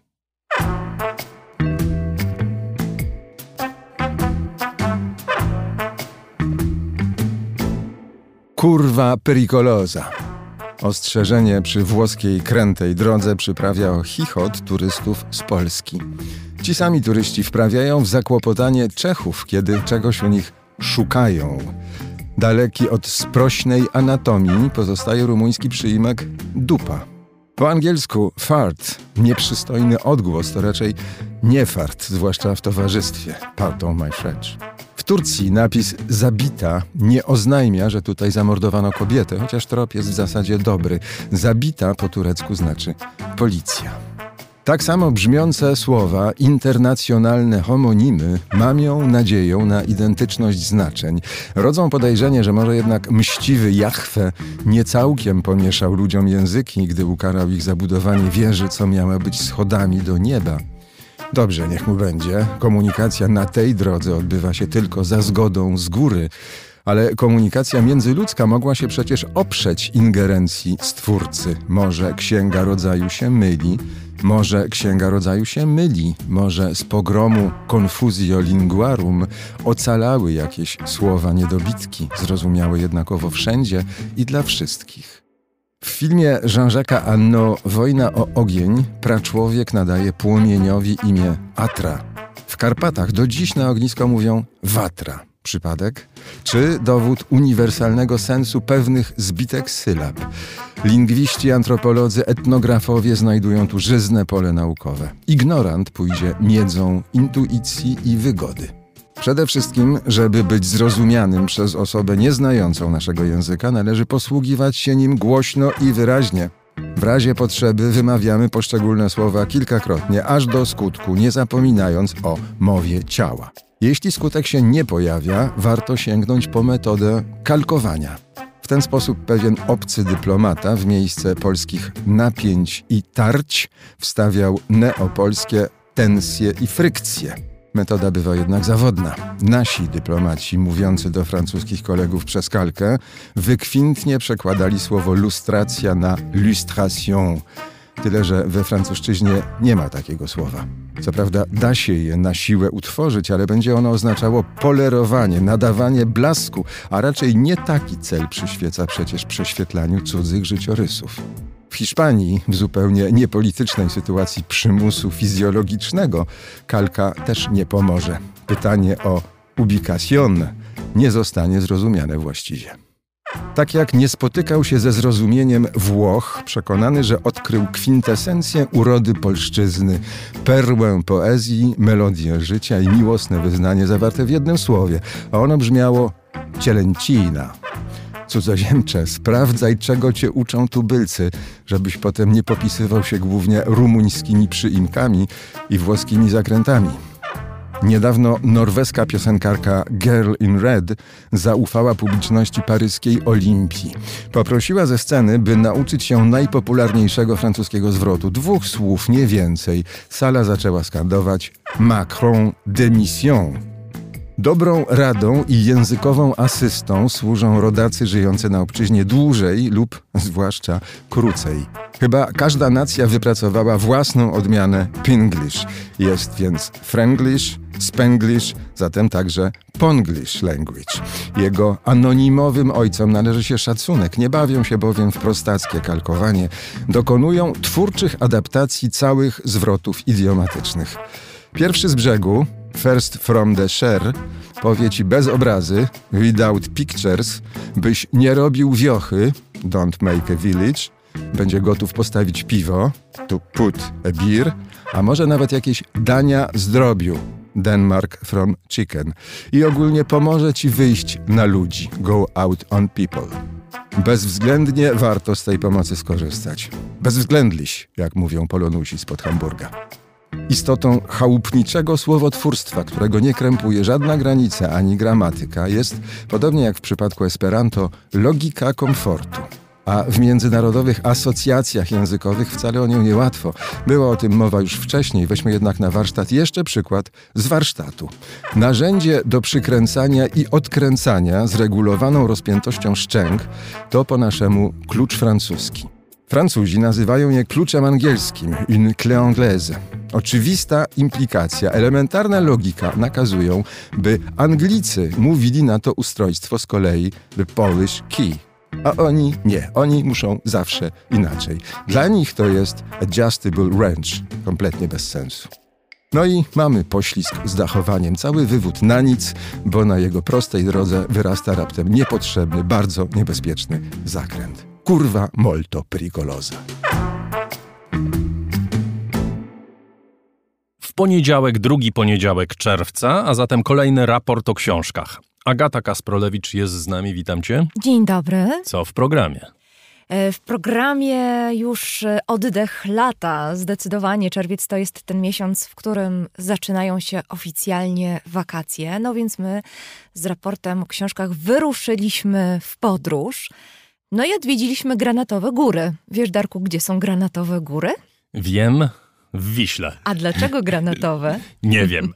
No właśnie. Granatowe Góry to jest termin, który wymyślił Jerzy Pilch, który w Wiśle się urodził, w Wiśle mieszkał. W Wiśle chodził do luterańskiego kościoła, no i ta luterańskość zdecydowanie, ten młoteczek luterański wykuwał później jego wspaniałą prozę, jego literaturę. No ale on patrząc na te góry, które okalają Wisłę, stwierdził, że kiedy nadchodzi zmierzch, to właśnie nabierają granatowego koloru. Stąd te granatowe góry, e, takie góry, które istnieją i nie istnieją, bo rzeczywiście myślę, że Wisła jest takim miejscem, które z jednej strony istnieje realnie, przyjeżdżają tam turyści, chodzą po deptaku, cieszą się tą okolicą, a z drugiej strony to jest też takie miejsce bardzo literackie, wymyślone w dużej mierze przez Jerzego Pilcha. E, No i właśnie przez tą e, Wisłę magiczną i realną będziemy e, się przechadzać w tym czerwcowym raporcie o książkach i w ogóle będziemy w tej Wiśle znajdować miejsca do takich nietypowych rozmów literackich. Na przykład, to już mogę Państwu zdradzić, z Jarosławem Mikołajewskim na wspólne czytanie wierszy umówiłam się w knajpie. No takie miejsce wydawałoby się zupełnie niepoetyckie, ale to nieprawda. Sam Jarosław Mikołajewski był zachwycony tym gwarem, który nam przez cały czas towarzyszył, bo powiedział mi, że Poezja działa tak jak taki wypadek życiowy, znajduje nas w najmniej oczekiwanym momencie. Czy też e, poezja jest jak taki biblijny złodziej, który napada nas w chwilach, kiedy czujemy się nieprzemakalni. A E, poza tym poezja nie zna tematów tabu. A otóż to. Picie piwa jest doskonałym tematem poetyckim. No i w zwykłej szklance z wodą można rzeczywiście bardzo dużo dostrzec i nie jeden wiersz można napisać, przyglądając się, jak słońce na przykład załamuje się w tejże wodzie.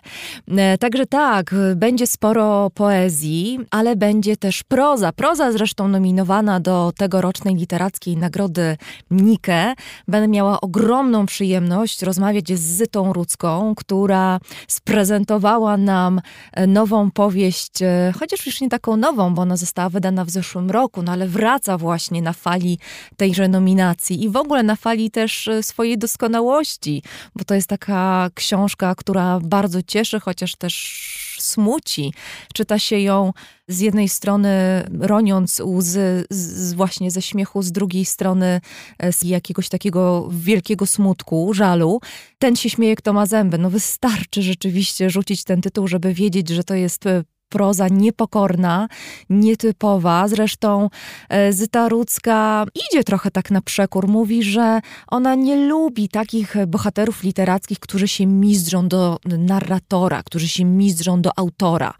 Ona lubi takich bohaterów, którzy się wcale tak łatwo polubić nie dają. Co więcej, oni są takimi ludźmi, którzy nie zdradzają jej wszystkich sekretów, więc e, nie tylko czytelnik jest wiedziony, z jakimś takim dużym poczuciem niepewności, ale nawet e, sam autor, w tym wypadku sama autorka. W E, przypadku Zyty Rudzkiej słowo czułość nie jest kluczem do zrozumienia. Nie, ona mówi wprost, jej- ona jej mówi literatury. wprost, nie znoszę, i tutaj cytat, przywalać swoich bohaterów tą czułością, bo czułość jest filtrem, który zniekształca rzeczywistość, a ją prawda interesuje.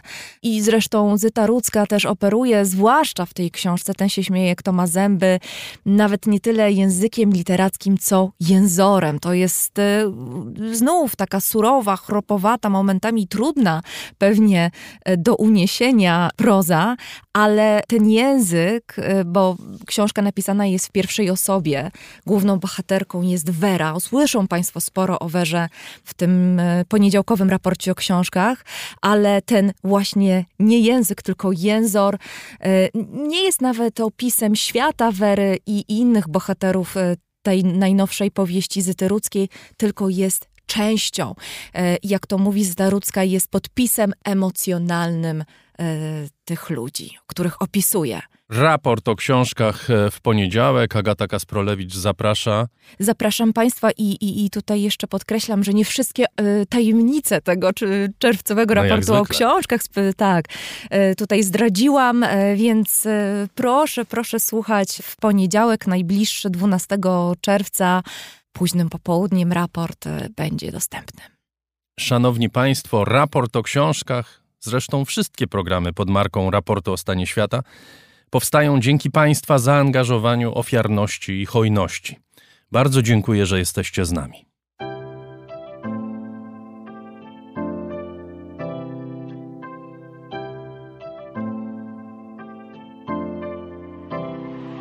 Raport o stanie świata od marca 2020 roku rozwija się dzięki Państwa zaangażowaniu i szczodrości. To dzięki Wam możemy opowiadać o świecie przy pomocy dźwięków. Dzięki Wam ten program jest przygotowywany w profesjonalny sposób z zachowaniem najwyższej jakości, bo na nią właśnie zasługują słuchacze raportu o stanie świata. Z serca dziękuję wszystkim Państwu za wpłaty. Wasza hojność jest dla mnie ogromnym zobowiązaniem. Zbiórka na patronite.pl ciągle trwa, zachęcam do udziału. Najhojniejsi patroni raportu o stanie świata to firma Ampio Smart Home, Aureus, leasing, kredyt, ubezpieczenia, księgowość. Sprawdź nas na www.aureus.pl. Hotel Bania Termal Iski w Białce Tatrzańskiej, oferujący pakiety pobytowe z termami w cenie. Mikosz Barczewski 2005 Global. Firma doradcza Crido. Galmet Polskie pompy ciepła. Sklep internetowy goldsaver.pl, w którym sztabkę fizycznego złota kupisz po kawałku i bez wydawania jednorazowo dużych kwot. KR Group. Firma outsourcingowa www.krgroup.pl Razem w przyszłość. Polsko-Japońska Akademia Technik Komputerowych Warszawa, Gdańsk, Bytom. Michał Małkiewicz. Northmaster, marka łodzi motorowych z Polski. www.northmaster.pl Firma Software Mill. Od zawsze zdalni programują dla całego świata. Dom wydawniczy Muza, bo świat nie jest nam obojętny. Pure Play. Transparentna agencja mediowa digital i doradca w budowaniu kompetencji in-house. Uber. Myślimy globalnie, działamy lokalnie. Agnieszka i Sławek Zawadzcy. A także Budros Pompy Ciepła. Gruntowe pompy ciepła dla budynków przemysłowych i wielorodzinnych. Kompleksowa obsługa. Liceum Błeńskiej Gdańsk-Kowale. Przemyślana edukacja w dobrym miejscu. Piotr Bochnia. Michał Bojko. CIO Net and Digital Excellence. Łączymy ludzi i idee. Grupa brokerska CRB. Ubezpieczenie należności dla Twojej firmy. Bezpłatne porównanie ofert www.grupacrb.pl Duna Language Services. Biuro tłumaczeń do zadań specjalnych www.duna.biz. Flexi Project. Kompleksowy i intuicyjny system do zarządzania projektami i portfelami projektów. JMP. Z miłości do sportu, z najlepszych tkanin w sercu Podhala szyjemy dla Was porządną odzież. Palarnia kawy La Cafo z Augustowa. LSB Data. Dedykowane aplikacje internetowe dla biznesu. Masz pomysł? Zrealizujemy go.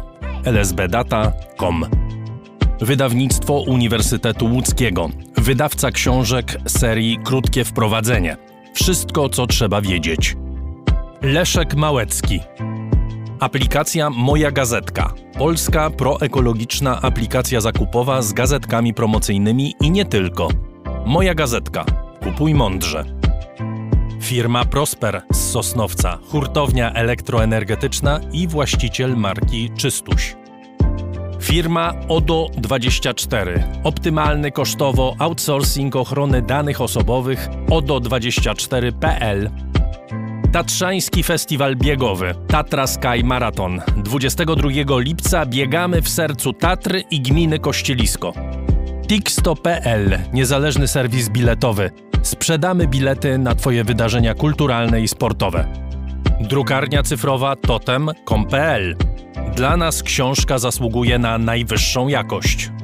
Fundacja Wasowskich, opiekująca się spuścizną Jerzego Wasowskiego i wydawca książek Grzegorza Wasowskiego. Szczegóły na wasowscy.com. Michał Wierzbowski. Wayman oprogramowanie wspomagające firmy inżynieryjne w zarządzaniu projektami, stworzone przez polskich inżynierów dla sektora projektowego. www.wayman Software. Zen Market, pośrednik w zakupach ze sklepów i aukcji w Japonii. Zen Market JP. Dziękuję bardzo. To dzięki Państwu mamy raport o stanie świata.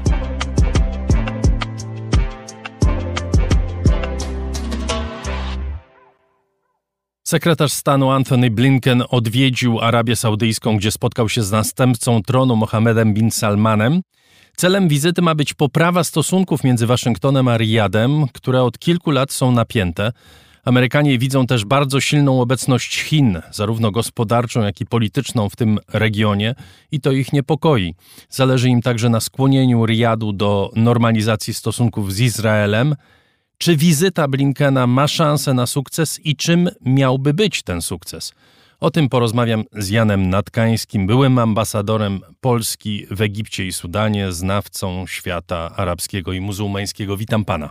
Dzień dobry panu, dzień dobry państwu. Jest sporo wątków tej wizyty, ale one sprowadzają się głównie do tego, że Stany tracą wpływy w Arabii Saudyjskiej na rzecz Chin chyba przede wszystkim. Riyad staje się coraz bardziej niezależny i to stanowi poważny problem dla Waszyngtonu. Czy początkiem tego procesu była reakcja Stanów na zabójstwo dziennikarza Jamala Khashoggiego w 2018 roku w Turcji i oskarżenie wówczas saudyjskiego następcy tronu o zlecenie tego morderstwa? Na pewno sprawa Khashoggiego leży u podstaw e, czegoś, co byśmy określili może terminem znanym ze współczesnej historii Polski, mianowicie szorstkiej przyjaźni saudyjsko-amerykańskiej. Samo zabójstwo, które nastąpiło w październiku 2018 roku za prezydentury Trumpa, było w Ameryce przykryte na dobrą sprawę. Wywiad amerykański wiedział o roli następcy tronu w tym okrutnym zabójstwie. Poćwiartowanie przeciwnika politycznego zwabionego do konsulatu saudyjskiego w Stambule no, wywołało konsternację wszędzie. To zdarzały się różne rzeczy, ale nie do tego stopnia. Prezydent Trump wysyłając swoich urzędników, w tym ówczesnego sekretarza stanu e, Mike'a Pompeo, miał na uwadze przede wszystkim jedno: olbrzymie kontrakty e, ze Stanami Zjednoczonymi, e, z Arabią Saudyjską na dostawę broni i na inwestycje amerykańskie w, w Stanach. A poza tym Następca tronu zaprzyjaźnił się z zięciem e, Trumpa, Jaredem Kushnerem i to było takich dwóch młodych ludzi, którzy uważali, że zbawią świat na swój sposób, a przynajmniej Bliski Wschód. E, to był etap, kiedy także e, Trump przygotowywał swój słynny plan uregulowania konfliktu bliskowschodniego.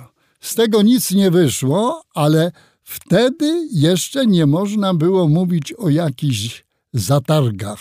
One przyszły za, prezydenta, one przyszły za prezydentury Bidena, No bo, Trumpowi... Bo Biden jeszcze wcześniej bardzo ostro zareagował na to zabójstwo, powiadając, że należy sprowadzić i emira, i kraj do roli pariasa. Mhm. To się nie udało. Oczywiście nie udało się. Trump, e, cokolwiek by o nim nie mówić, to e, miał pewne sukcesy w regionie, bo on doprowadził do podpisania tak zwanych porozumień abrahamowych z kilkoma krajami arabskimi. To był sukces jego, to był sukces Ameryki, sojusznika Izraela, któremu przecież zależy na przerwaniu izolacji z krajami. Arabia Saudyjska w to nie weszła. Do tej pory jest z boku, ale ciągle to stanowisko jest kluczowe. Stanowisko Riyadu dla stosunku Izraela, czy może szerzej krajów arabskich do Izraela. Panie redaktorze, jeśli to jest sukces, jeśli by używać takiego słowa w odniesieniu do porozumień abrahamowych, to jest to sukces Izraela. Nikogo więcej. Nikogo więcej.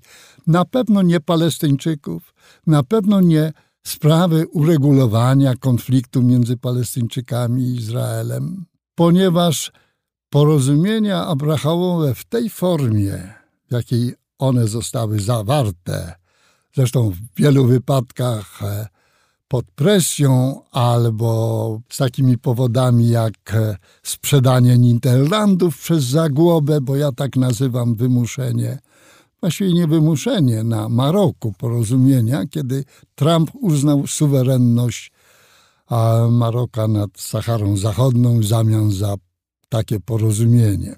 Niemniej, one w, w odniesieniu do e, konfliktu palestyńsko-izraelskiego, który nawiasem mówiąc od początku tego roku zabrał życie ponad 150 Palestyńczykom w walkach ulicznych, to jest leczenie nowotworu plastrem. Nadal Amerykanie pod wpływem Izraela i lobby proizraelskiego w Stanach dążą do rozwoju tych porozumień, ale dopóki się nie rozwiąże sedna sprawy, to będą to po prostu nowe plastry. Rzeczywiście. I, i, I Riyad stoi na tym stanowisku. To znaczy Riyad cały czas uważa, że kluczem do rozwiązania problemu Izraela jest załatwienie przez Izrael sprawy Palestyńczyków. Ci z Arabów, którzy podpisali porozumienia, mam na myśli Zjednoczone Emiraty, Bahrein, Maroko i Sudan, sprzeniewierzyli się własnemu podpisowi pod tak zwaną arabską inicjatywą pokojową z Bejrutu z 2002 roku, która przewidywała arabskie pełne uznanie dla Izraela w zamian za utworzenie państwa palestyńskiego w granicach 1967 roku. Do tego nigdy nie doszło i nikt w Izraelu, a zwłaszcza ten ekstremalnie prawicowy rząd, też nie pójdzie na to. Ale, ma pan rację, to był jeden z wątków tej wizyty yy, Blinkena w Riyadzie.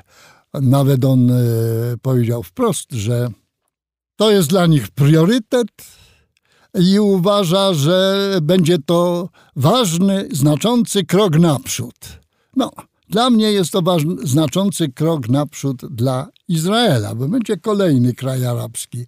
Gdyby za tym szło cokolwiek wobec Palestyńczyków, to by można było mówić o jakimkolwiek, może nie sukcesie, ale drogą w dobrym kierunku. Nic nie idzie, ale są inne wątki. W dniu, kiedy przyjechał Blinken we wtorek miniony do e, Riyadu, z rana w Dżedda jego saudyjski rozmówca, następca tronu, przewodnicząc sesji rządu, zatwierdził przyjęte w Wiedniu parę dni wcześniej ustalenia dotyczące redukcji wydobycia ropy. Kwestia wydobycia była też jednym z elementów istotnych w relacjach amerykańsko-saudyjskich, Dzielących oba te kraje. dzielących. Biden w lipcu ubiegłego roku przyjechał do Riyadu, przybił żółwika e, z następcą tronu, głównie po to, żeby Arabia Saudyjska zwiększyła wydobycie, ponieważ Europa po bojkocie ropy rosyjskiej znajdowała, się w sytuacji konieczności poszukiwania nowych źródeł. Biden wyjechał z niczym w lipcu, a we wrześniu na sesji OPEC, który teraz jest OPEC, bo ma jeszcze Rosję, Kazachstan, Meksyk, ale głównie Rosję ze, swoimi, ze swoim potencjałem wydobycia, wprowadził pierwszy raz redukcję wydobycia. Amerykanie się wtedy obrazili i zapowiedzieli także redukcję pomocy wojskowej i dostaw sprzętu do Arabii Saudyjskiej. Zapowiedzieli, ale wydaje mi się, nie mam pewności, ale chyba nie zrealizowali.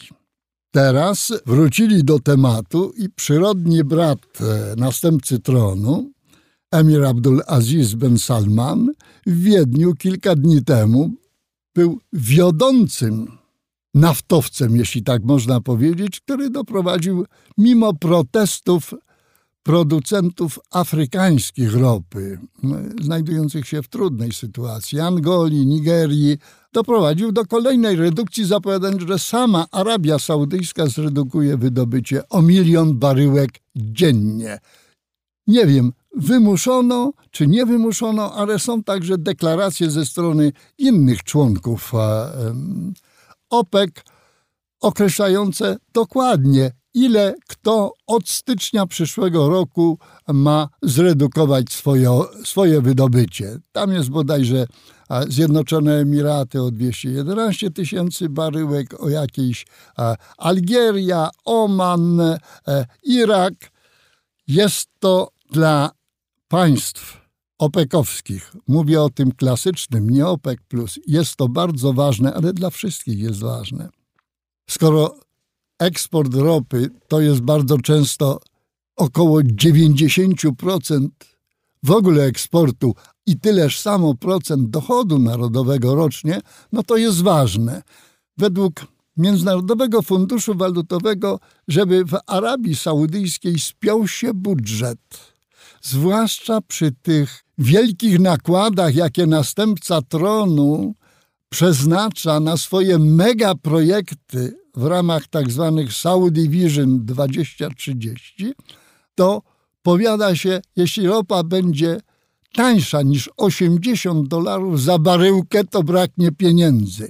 No to jeśli tak jest w bogatej Arabii Saudyjskiej, no to co jest w tych krajach afrykańskich? Tutaj mamy, panie ambasadorze, wyraźną różnicę poglądów i różnicę interesów Ameryki i Arabii Saudyjskiej. Przejdźmy do czynnika politycznego, który do tej pory w tej rozmowie nie został poruszony. Nie padło słowo Iran i nie padło słowo Chiny. Trzy miesiące temu Arabia Saudyjska i Iran zawarły porozumienie o przywróceniu relacji. Pośrednikiem w tych rokowaniach były Chiny. Teraz mamy nowo otwartą ambasadę Iranu w Riyadzie. I to jest zupełnie nowa sytuacja, w której Amerykanie widzą pewnego rodzaju zagrożenie, przynajmniej niepewność co do przyszłości relacji w rejonie, chyba w całym regionie. Nawiasem mówiąc, ambasada Iranu w Riyadzie została otwarta w dniu przyjazdu Blinkena. Przypadek? Celowe? Nie wiem. Został otwarty także e, konsulat irański w Dżedda i e, wróciło do pracy przedstawicielstwo Iranu w Riyadzie, przedstawicielstwo przy organizacji muzułmańskiej. Istnieje taka organizacja współpracy islamskiej z siedzibą e, w Riyadzie. Porozumienie zostało zawarte w Pekinie 10 marca z udziałem Chin jako mediatora. Mało tego, w tym porozumieniu, oprócz normalizacji stosunków, wznowieniu pracy ambasad, mówi się o wznowieniu współpracy między obydwoma krajami zgodnie z zawartymi jeszcze w końcu XX wieku porozumieniami o współpracy dwustronnej. To jest ewidentnie ból głowy dla Stanów Zjednoczonych, których przy tym wszystkim nie było. Na co liczy Arabia Saudyjska? Arabia Saudyjska doskonale wie, że nie wycofa się, a próbuje wycofać się z wojny w Jemenie, jeśli nie uzgodni tego z Iranem. Znaczy, wszystko e, musi dojść do jakiegoś e, modus vivendi między dwoma stronami wojny domowej w Jemenie, ale wiadomo, że patronami jednej i drugiej są Iran i Arabia Saudyjska. Rozmowy między tymi stronami zostały rozpoczęte. Na razie niewiele z nich wynika, ale nikt nie oczekiwał chyba, że wyniknie w ciągu kilku miesięcy od razu coś, prawda? Myślę, że nie, ale sam fakt, że zawarty w ubiegłym roku, w kwietniu, rozejm do października, bo w październiku ten rozejm upłynął. Teraz jest dążenie, żeby ten rozejm utrwalić. Praktycznie walk nie ma, ale trzeba utrwalić rozejm jako wstępny warunek do rozmowy między jemeńskimi stronami. Czy coś z tego wyjdzie? Myślę, że wyjdzie, bo wszyscy są po prostu zmęczeni. Inny powód, czy inna przyczyna rozbieżności Syria. Arabia Saudyjska, która przez lata wspomagała, może nie aż tak e, hojnie jak Katar, różne ugrupowania, zwłaszcza islamskie, e, opozycji, w tym zbrojnej, e, syryjskiej, doszła do wniosku, że w końcu przy pomocy Rosji i Iranu obronił e, Assad władzę. Wprawdzie nie kontroluje całego kraju, ale postanowiono go uznać i to Arabia Saudyjska była liderem zakulisowych działań powrotu Syrii do, po pierwsze, do członkostwa w Lidze Państw Arabskich i do grona Asada, do grona przywódców, co się stało 19 maja podczas corocznego szczytu krajów arabskich w Jeddah. Amerykanie uważają, że Asad nie zasługuje na żadną normalizację i tu się obydwa kraje zdecydowanie różnią.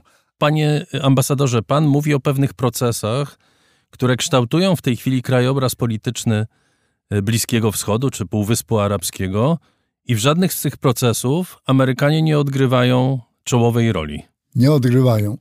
Jest jeszcze jeden element, za który e, Blinken chwalił gospodarzy saudyjskich, mianowicie no, chwalił ich za e, próbę zakończenia wojny w Jemenie, ale chwalił ich także a nawet powiedziałbym, przerzucił pełną na nich odpowiedzialność za mediację w Sudanie. Tam od 15 kwietnia trwa straszna e, wojna, głównie w stolicy i w zachodniej prowincji Darfur.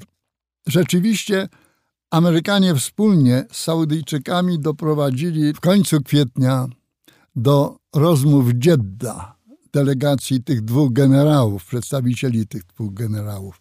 Na początek zawarto porozumienie, że jednostki wycofają się z osiedli e, mieszkaniowych i ze szpitali. Bo to jest, to jest dramat w ogóle, że ani rannych wojskowych, ani rannych cywilów, ani cywilów, tylko chorych nie można le leczyć, ponieważ szpitale w zdecydowanej większości są zajęte przez jednostki wojskowe. To porozumienie zawarte pod presją saudyjską, amerykańską w Jeddah do niczego nie doprowadziło. Strony walczą nadal. Czy ktoś potrafi obydwu tych generałów przywołać do porządku? Nie wiem. Ale wydaje mi się, że znowu Amerykanie oddają tu w tym względzie pałeczkę pierwszeństwa no dobrze. Saudyjczykom. To wiemy, cokolwiek ta wizyta zmienia, cokolwiek ta wizyta poprawia w tych stosunkach? Czy mamy no po prostu spektakularny obraz upadków wpływów amerykańskich w Arabii Saudyjskiej? Upadku nie będzie, ponieważ Arabia Saudyjska nadal jest zainteresowana, żeby gwarantem bezpieczeństwa królestwa były Stany Zjednoczone. To nie jest żadne nowum. A to dziadek obecnego następcy tronu, Abdelaziz bin Saud, takie porozumienie zawarł z prezydentem Rooseveltem w 1945 roku, kiedy Roosevelt wracał z konferencji w Teheranie. I wiadomo było, że w zamian za swobodny dostęp do ropy i eksportu ropy saudyjskiej Stany Zjednoczone gwarantują bezpieczeństwo. Dziś myślę, że Saudyjczykom należy na kontynuacji tych gwarancji, bo nawet jeśli znormalizują stosunki z Iranem, to powstaje duży znak zapytania, jak ten proces będzie przebiegał. Tu jest jeszcze oczywiście jedna sprawa, mianowicie kwestia przyszłości porozumienia nuklearnego irańskiego. Rozmowy wloką się strasznie. Do tej pory do niczego nie dochodzi. W moim przekonaniu prezydent Trump pod wpływem izraelskim popełnił potworny błąd, wycofując się z tego porozumienia w 18 roku. Panie redaktorze, porozumienie by się teraz kończyło w 25, bo było na 10 lat zawarte w 2015, ale przez te 10 lat ono wiązało ręce w zakresie wzbogacania uranu Iranowi. Ale jak Trump nałożył sankcje, to Irańczycy odczekali rok i także przekreślili swoje zobowiązania. Oni w tej chwili wzbogacają uran do poziomu 80 paru procent. Do wyprodukowania bomby potrzeba 90%. Stąd mamy pomrukiwania izraelskie, że trzeba dokonać ataku na irańskie instalacje nuklearne. Jeśli do tego dojdzie, będziemy mieć nowy konflikt na Bliskim Wschodzie, który do wszelkiego rodzaju konfliktów chyba przybiegł od czasów sumeryjskich parę tysiącleci przed naszą erą. Jeszcze wróćmy do sprawy Chin, bo mówi pan o tym, że Saudyjczycy nie wycofają się z porozumień y, ze Stanami Zjednoczonymi, bo zależy im na y, zabezpieczeniu militarnym ze strony Waszyngtonu. A czy oni są gotowi na to, żeby wpuścić Chiny w swoją strefę wpływów, czy raczej sami wejść w strefę wpływów chińskich? To jest duży znak zapytania, ale takiej możliwości wykluczyć nie można. Jak się przyjrzeć festiwalowi, jaki, zorganizowa- jaki Arabia Saudyjska zorganizowała dla prezydenta Chin w grudniu ubiegłego roku, kiedy go zaproszono i miał spotkanie, były to tak zwane trzy szczyty, chińsko-saudyjski, prezydenta Chin ze wszystkimi przywódcami Rady Współpracy Państw Zatoki i trzecie z przywódcami krajów arabskich. To było w ogóle podanie na tacy no, olbrzymiego klucza do całego regionu świata arabskiego. W, w relacjach z Chinami ważna jest jedna historia atomistyki. Cały region świata arabskiego ma świadomość, a zwłaszcza naftowcy mają świadomość, że kończy się, że skończy się w najbliższych dekadach ropa naftowa jako ten przetargowy, najważniejszy w stosunkach międzynarodowych artykuł, bo bez niego nie ma petrochemii i nie ma transportu. Otóż będzie. Petrochemia nie, ale transport będzie elektryczny. Oni mają olbrzymie możliwości odnawialnych źródeł energii. Panie redaktorze, jakby pokryć parę kilometrów kwadratowych pustyni fotowoltaiką, to trzeba mieć duży kabel, żeby energię stamtąd transportować. To samo jest z farmami wiatraków. Wszyscy także oglądają się na energetykę nuklearną. Pierwszą elektrownię atomową dla Zjednoczonych Emiratów zbudowali albo kończą Koreańczycy z południa. Rosjanie robią to dla Egiptu pod Aleksandrią. Arabia Saudyjska rozpoczęła na ten temat rozmowy z Chinami, dotychczas niekonkluzywne, i ten sam problem postawiła Blinkenowi, że chcieliby, żeby Amerykanie im wybudowali elektrownię atomową, ale stawiają dodatkowy warunek, na który się dotychczas Amerykanie nie godzą. Mianowicie, żeby wzbogacanie uranu odbywało się również w Arabii Saudyjskiej. To jest przecie element wyścigu nuklearnego, wyścigu zbrojeń w regionie. A Amerykanie się prawdopodobnie nie zgodzą. To być może Chińczycy taką elektrownię wybudują. To jest nowy niedobry dla regionu element. Nikt nie słuchał nieżyjącego już i obalonego prezydenta Egiptu Mubaraka, który chciał stworzyć na Bliskim Wschodzie strefę bezatomową, przy czym nawiązywał do takiego pomysłu polskiego z lat 60. o strefie bezatomowej, słynnym niegdyś planie Rapackiego. Co z tego wyjdzie, dziś za wcześnie spekulować. Bardzo dziękuję. Jan Natkański, były ambasador Polski w Egipcie i Sudanie, był gościem raportu o stanie świata. Dziękuję bardzo.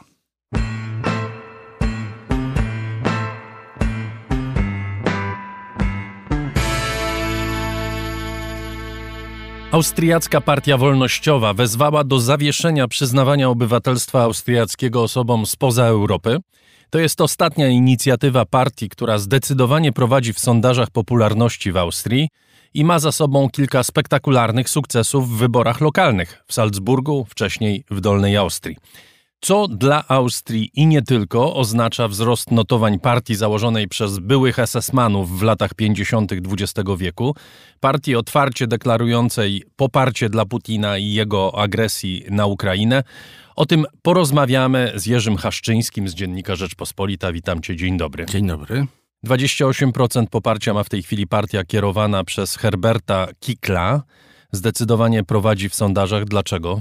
To nie jest nowe zjawisko ta partia i, i, nie jest nowym zjawiskiem wysokie notowania dla wolnościowców, czyli bardzo skrajnej prawicy populistów partii antymigracyjnej.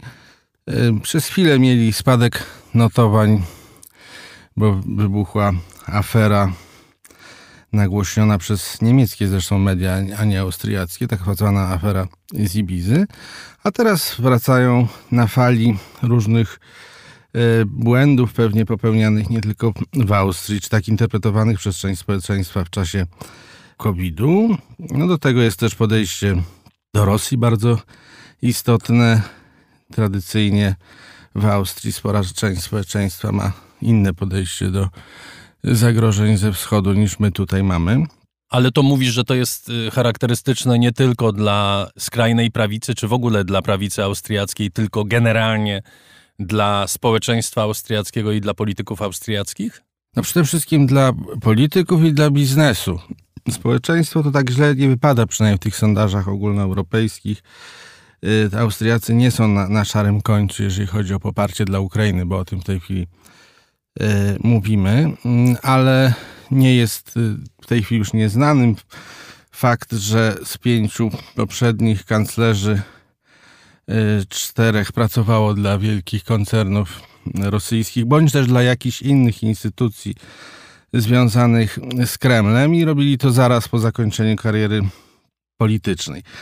W zeszłym roku, tuż przed inwazją rosyjską, była w Polsce minister do spraw europejskich Austrii Karolina Edstadler. Ja prowadziłem z nią rozmowę i ku jej, jak się szybko okazało, silnemu niezadowoleniu wymieniałem tych byłych kanclerzy, którzy zarabiają dzięki Kremlowi, a to było przecież wtedy, kiedy Rosja już e, stawiała ultimata Zachodowi i kilkadziesiąt czy nawet ponad 100 tysięcy rosyjskich żołnierzy było przy granicy ukraińskiej. Mm, ona argumentowała w ten sposób, że oni to robią już w wolnym czasie, już nie są czynnymi politykami i niespecjalnie powinna, nie, nie potrafiła wytłumaczyć różnicy między Schroederem, którego krytykowała, a, a byłymi kanclerzami austriackimi. No to oczywiście to niej e, trudny temat i dla znacznej części polityków austriackich jest to trudny temat, że natychmiast po, czy zaraz po zakończeniu kariery polityk, który zazwyczaj jednocześnie był szefem partii, a to dotyczyło trzech polityków socjaldemokratycznych i jednego z Partii Ludowej Konserwatywnej, że oni tak szybko się rzucają do robienia interesów. Myślę, że częściowo to wynika z tego, i to pewnie nie dotyczy tylko Austriaków, że wielu polityków chciałoby po zakończeniu kariery dobrze żyć, a gdzie można zarobić bardzo duże pieniądze, gdzie może bardzo, gdzie były polityk może zarabiać, no może zarabiać w krajach arabskich, ale tam za bardzo nie są potrzebni. No jest afera z urzędującymi parlamentarzystami, europarlamentarzystami, że dostawali pieniądze za lobowanie na rzecz Kataru na przykład. Natomiast jak się nie jest czynnym politykiem, to niewiele jest tych opcji, żeby z tych kilkunastu tysięcy euro, które się zarabiało będąc kanclerzem, y, stać się milionerem. I myślę, że to niektórzy nie potrafią się oprzeć y, propozycjom z Rosji. Może należałoby użyć czasu przeszłego, bo wszyscy ci politycy zawiesili swoją działalność, ale pewnie wielu tęskni za taką możliwością. To dotyczy wszystkich polityków austriackich, zresztą pewnie nie tylko austriackich, ale przypadek skrajnej prawicy jest specyficzny, no bo to jest partia ideowa, prawda? To znaczy od czasów, nie wiem, być może niektórzy słuchacze pamiętają, Jorga Hajdera, który wprowadził partię wolnościową do rządu pod koniec XX wieku, co spotkało się z bardzo silną reakcją Unii Europejskiej. Był bojkot tego rządu, realnie rzecz biorąc. Ale to jest partia bardzo silnie jednak wyrastająca z takich przekonań ideowych, obcych nam, ale no bardzo silnie obecnych w Austrii. Tak, to jest partia, którą można nazwać suwerenistyczną, tożsamościową, zresztą w Parlamencie Europejskim. Jest taka frakcja Tożsamość i Demokracja, do niej ona należy. Należy tam też Alternatywa dla Niemiec i partia Le Pen. W związku z tym, że to jest Austria, a oprócz tego Niemcy, to nawet jeżeli komuś w Polsce by się podobała polityka suwerenistyczna, czyli taka antyestablishmentowa, narodowa, to musi pamiętać, z czym to się wiąże w tych krajach, czym to się wiąże dla Polaków w szczególności. Ale jedną rzecz muszę powiedzieć, bo to nie jest tak, że tylko, że po raz pierwszy ta partia, o której wszyscy wiedzieli, że wyrasta e, z najczarniejszych e, kart historii austriackiej i założycielami byli, byli SS-mani. To nie jest tak, że to dopiero pod koniec mm, zeszłego wieku ona została dopuszczona do rządzenia, co wzbudziło, tak jak powiedziałeś, e, takie no, sankcje, można powiedzieć, wobec Więdia ze strony Brukseli. Tradycja e, współrządzenia przez tę partię jest znacznie dłuższa i nawet współrządzili z nią austriaccy socjaldemokraci, tylko prawie nikogo to wcześniej nie obchodziło, bo Austria, przypominam, nie była w Unii Europejskiej, wstąpiła dopiero po upadku całego systemu komunistycznego w 1995 roku i wtedy okazało się, że współrządzenie z taką partią jest niezgodne z wartościami europejskimi. Już teraz wszyscy o tym zapewnieli, bo i później e, partia FPE wolnościowa współrządziła za czasów cudownego dziecka e, austriackiej polityki Sebastiana Kurca. Teraz niby część y, sceny politycznej mówi, że nie, nie, my nie możemy rządzić z FPE. To mówi między innymi nowy, wybrany szef Partii Socjaldemokratycznej, ale na poziomie landów, bo tam też są landy, tak jak w Niemczech, to ta partia socjaldemokratyczna współrządzi, bo odnosiła takie sukcesy. Dosyć jest zabawna sytuacja w wspomnianej przez ciebie Dolnej Austrii, gdzie, gdzie wolnościowcy odnieśli sukces, weszli do rządu i o tym rządzie nawet prasa austriacka zazwyczaj pisze, że to jest y, rząd Partii Ludowej i, i wolnościowców, a tam też jest dwójka ministrów z Partii Socjaldemokratycznej, czegoś tak niespecjalnie im wytyka. Jest jedna rzecz bardzo ważna, którą muszę powiedzieć. Mianowicie, to zresztą wynika z tego, co już padło, że w przeciwieństwie do alternatywy dla Niemiec, ta partia nie jest izolowana, czyli partie z tego samego rdzenia wyrastające, bardzo się podobne, tym się różnią, że, że na rynku niemieckim jest całkowita izolacja. Nie mo, żadna partia poważna nie może współrządzić e, z AfD, nawet na poziomie powiatowym. Już nie mówiąc o tym, że ktoś miałby czelność zaproponować, żeby do rządu federalnego wprowadzić. E, w landach, jak w jednym landzie w Turyngii była próba utworzenia rządu z poparciem e, AfD, to to się rozpadło w ciągu jednej doby. W Austrii jest inaczej. Dobrze, ale Herbert Kickl, on jest potencjalnym partnerem do przyszłego rządu. Być może on w ogóle sformuje ten rząd, no bo teraz ma rzeczywiście najwyższe poparcie w kraju. Pytanie, czy to nie jest, jesteśmy za daleko jeszcze może trochę przed wyborami. Po drugie, czy to, co się dzieje z partią wolnościową, to nie jest przede wszystkim jednak wina słabości rządu Karla Nehamera? Jest i, i, i Karl Nehamera, z jego błędów to wynika i wynika to z poprzednich błędów Sebastiana Kurca, wynika to z różnych afer, które tam wynikały, y, które się pojawiały dotyczące korupcji, pozyskiwania przychylności mediów, e, kłamstw w sprawie e, zatrudniania e, kolegów politycznych w największej państwowej firmie mającej udziały wartości kilkudziesięciu miliardów euro w podstawowych przedsiębiorstwach austriackich. Mm, Jeżeli mam powie- odpowiedzieć krótko na pytanie, czy jest możliwe, że wolnościowcy wrócą do rządu federalnego w Wiedniu, odpowiedź brzmi tak. Najważniejsze pytanie jest, i to myślę, że dla Brukseli także i dla wielu państw z Unii Europejskiej, czy możliwe że oni tam wrócą jako partia numer jeden z kanclerzem, bo tego jeszcze nie przerabialiśmy. Kanclerza z takiej partii nie przerabialiśmy. Zresztą żadnego szefa rządu europejskiego z podobnej partii nie przerabialiśmy.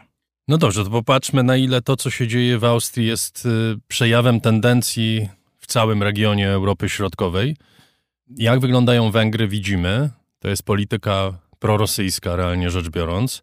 W Słowacji za chwilę wybory. Tam Robert Fico, lider partii Smer, zapowiada koniec wspierania Ukrainy przez Słowację. W Niemczech mamy alternatywę w niektórych sondażach na drugim miejscu.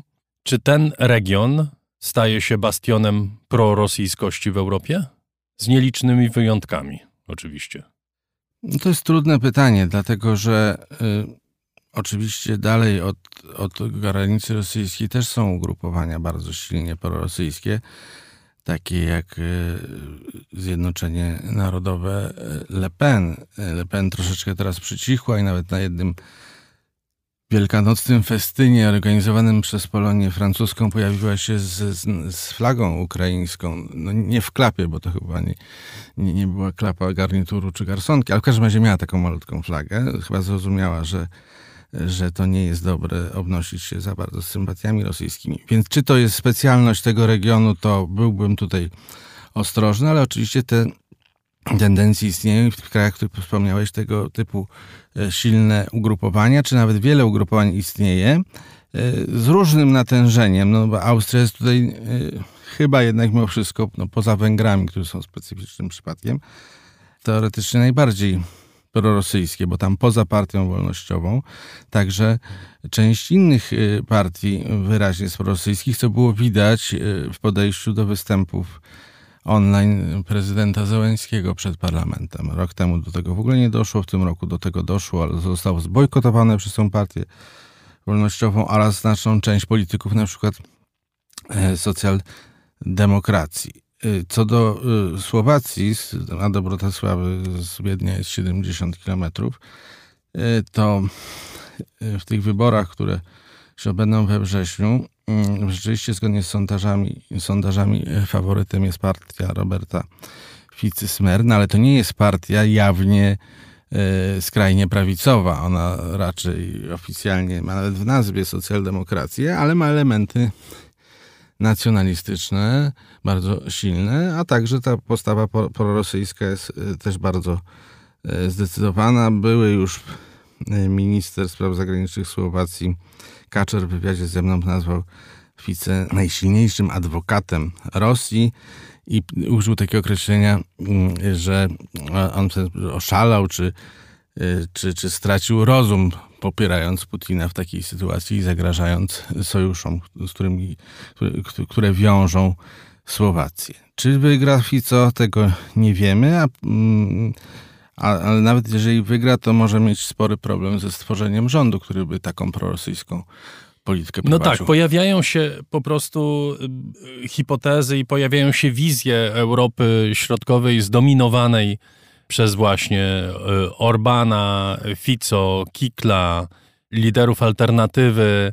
Bardzo trudno jednak sobie wyobrazić, żeby wszystkie te elementy zeszły się w jeden i żeby taka siła rzeczywiście w całym regionie powstała, co nie zmienia faktu, że tak jak we Francji Front Narodowy czy Zgromadzenie, jak w tej chwili y, się chce nazywać, odgrywa poważną rolę i będzie odgrywało, i te tendencje prorosyjskie będą obecne, tak samo w tym regionie musimy się do nich chyba przyzwyczaić. I to oczywiście wszystko będzie jeszcze zależało od tego, jak wojna w Ukrainie będzie przebiegać, bo tu mamy kilka nieznanych elementów, które być może w najbliższych tygodniach troszeczkę nam rozjaśnią sytuację. No to są takie swing states, tak jak w Ameryce niektóre stany są niezdecydowane, to do, co do Słowacji i Austrii możemy użyć takiego określenia, że jeżeli chodzi o politykę wobec Rosji, to one są wahające się. Zresztą tu nie chodzi tylko o politykę wobec Rosji, bo y, niezależnie od tego, w jakich formacjach europejskich te partie są, bo mówię i o partii Ficy na Słowacji, i o Orbana partii, i o Partii Wolnościowej w Austrii. Tutaj jeszcze szalenie ważny element to jest opór przeciwko imigracji. Imigracji przede wszystkim e, ze świata poza e, chrześcijańskiego czy poza e, europejskiego oraz w wypadku tych słowackich i austriackich partii jeszcze wykorzystywanie błędów z czasów koronawirusowych. O samej tej partii wolnościowej mogę dać taki przykład z tej Dolnej Austrii, której o której mówiliśmy, to jest partia, która ma na przykład takie pomysły i one na pewno są chodliwe, żeby zabronić dzieciom w szkołach posługiwania się innym językiem niż niemiecki, nawet na przerwach.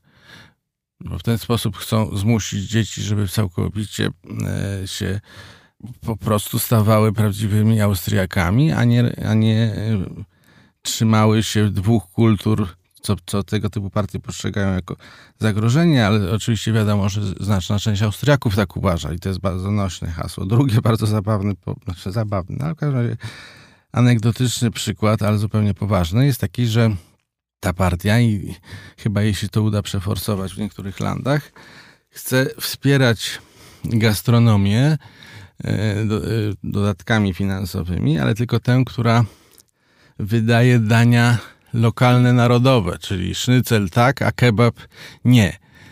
To są takie drobne rzeczy, które pokazują, e, jak można chwycić austriackiego wyborcę. Prawdziwie austriacki sznycel. Tak jest. Tylko i wyłącznie. Jeszcze jest taka deska z, z wędlinami, już zapomniałem jak to się nazywa, jakaś lokalna nazwa i też, też jest promowana. Powiedz Jerzy, co się dzieje w Niemczech? Spędziłeś tam niedawno kilka dni podróżując ze swoją książką Rzeźnia numer jeden i inne reportaże y, z Niemiec. Zresztą rozmawialiśmy y, o niej y, w raporcie i polecamy nieustannie. Ale to był bardzo burzliwy tydzień w kraju, prawda? Były demonstracje. Nie wiem, czy to nie był po prostu kolejny burzliwy tydzień w kraju, ale były mocne demonstracje w Lipsku, Lewicy.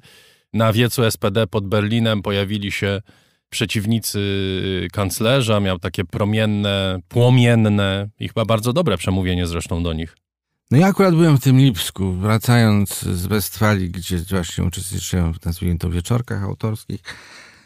Zawadziłem o, o Lipsk, gdzie szykowały się y, wielkie demonstracje y, skrajnej lewicy, bo to trzeba podkreślić, że to nie jest SPD, czy to nie są zieloni, tylko skrajna lewica. Demonstracje wywołane skazaniem mm, no, takiej skrajnie lewicowej ekstremistki która e, prowadziła niewielką grupę atakującą przedstawicieli skrajnej prawicy.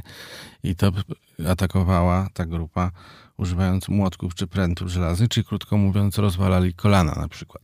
E, w większości to rzeczywiście byli prawdziwi neonaziści, nie ukrywający tego, ale zdarzały się, na pewno jeden przypadek był przypadek osoby, która nie należała do żadnych struktur neonazistowskich, ale miała czapeczkę taką z logo firmy, która się kojarzy ze skrajną prawicą. I środowiska e, zwane autonomicznymi, czy sceną autonomiczną, to, to jest właśnie skrajna lewica, taka kontrkulturowa, znana na przykład z centrum Berlina Zachodniego. Jest też bardzo silna w Lipsku. Na dodatek ta skazana Lina S. tam przez jakiś czas w dzielnicy alternatywnej Konewic mieszkała i to wzburzenie było tam szczególnie silne. Demonstracje wymknęły się spod kontroli, przerodziły się w zamieszki. Kolejna demonstracja została zakazana przez władze miasta, co potwierdziły różne sądy i w sobotę ta, na tej zakazanej demonstracji się pojawiłem i to obserwowałem.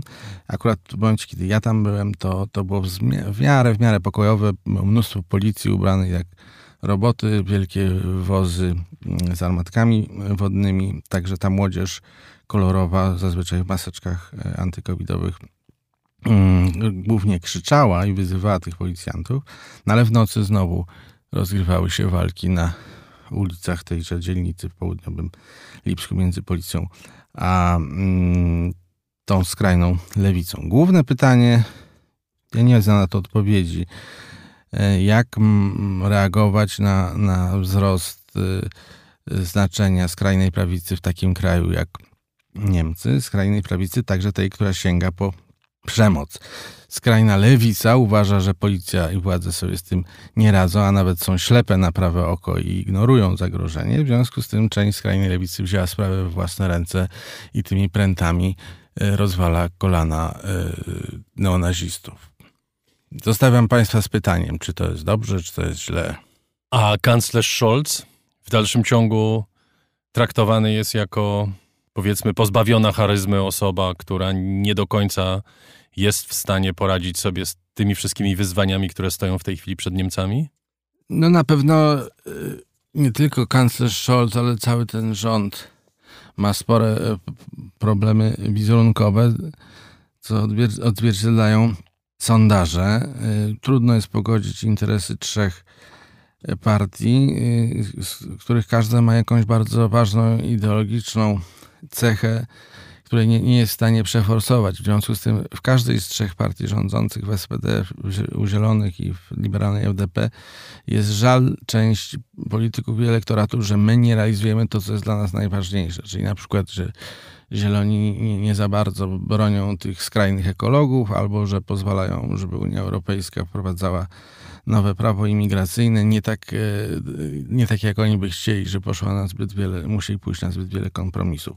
Sondaże wskazują, że gdyby dziś odbyły się wybory, to z dużą przewagą wygrałaby CDU e, razem z siostrzaną CSU, a co najgorsze dla tego rządu, to ta izolowana partia traktowana jak diabelskie nasienie. Alternatywa dla Niemiec zrównała się w jednym z sondaży na drugim miejscu z SPD, a pojawił się nawet ostatnio sondaż, w którym jest nawet już bez SPD na drugim miejscu. To brzmi koszmarnie, biorąc pod uwagę to, w jaki sposób alternatywa dla Niemiec, zazwyczaj bardzo słusznie, jest przedstawiana przez media, jest przedstawiana przez polityków tych głównych partii. Dziękuję bardzo. Jerzy Haszczyński, szef działu zagranicznego Rzeczpospolitej, był gościem raportu o stanie świata. Dziękuję. I to już prawie wszystko w tym wydaniu raportu o stanie świata. Zapraszam w poniedziałek na raport o książkach Agaty Kasprolewicz. W środę raport na dziś, w sobotę jak zwykle wypływamy naszym okrętem flagowym. Raport o stanie świata istnieje dzięki Państwu i jeszcze raz za to z serca dziękuję. Agata Kasprolewicz, Chris Wawrzak, Dariusz Rosiak mówią do usłyszenia, a na koniec jeszcze anielski głos Astrud Gilberto, która w odchodzącym tygodniu od nas odeszła, ale jej sztuka zostaje na zawsze.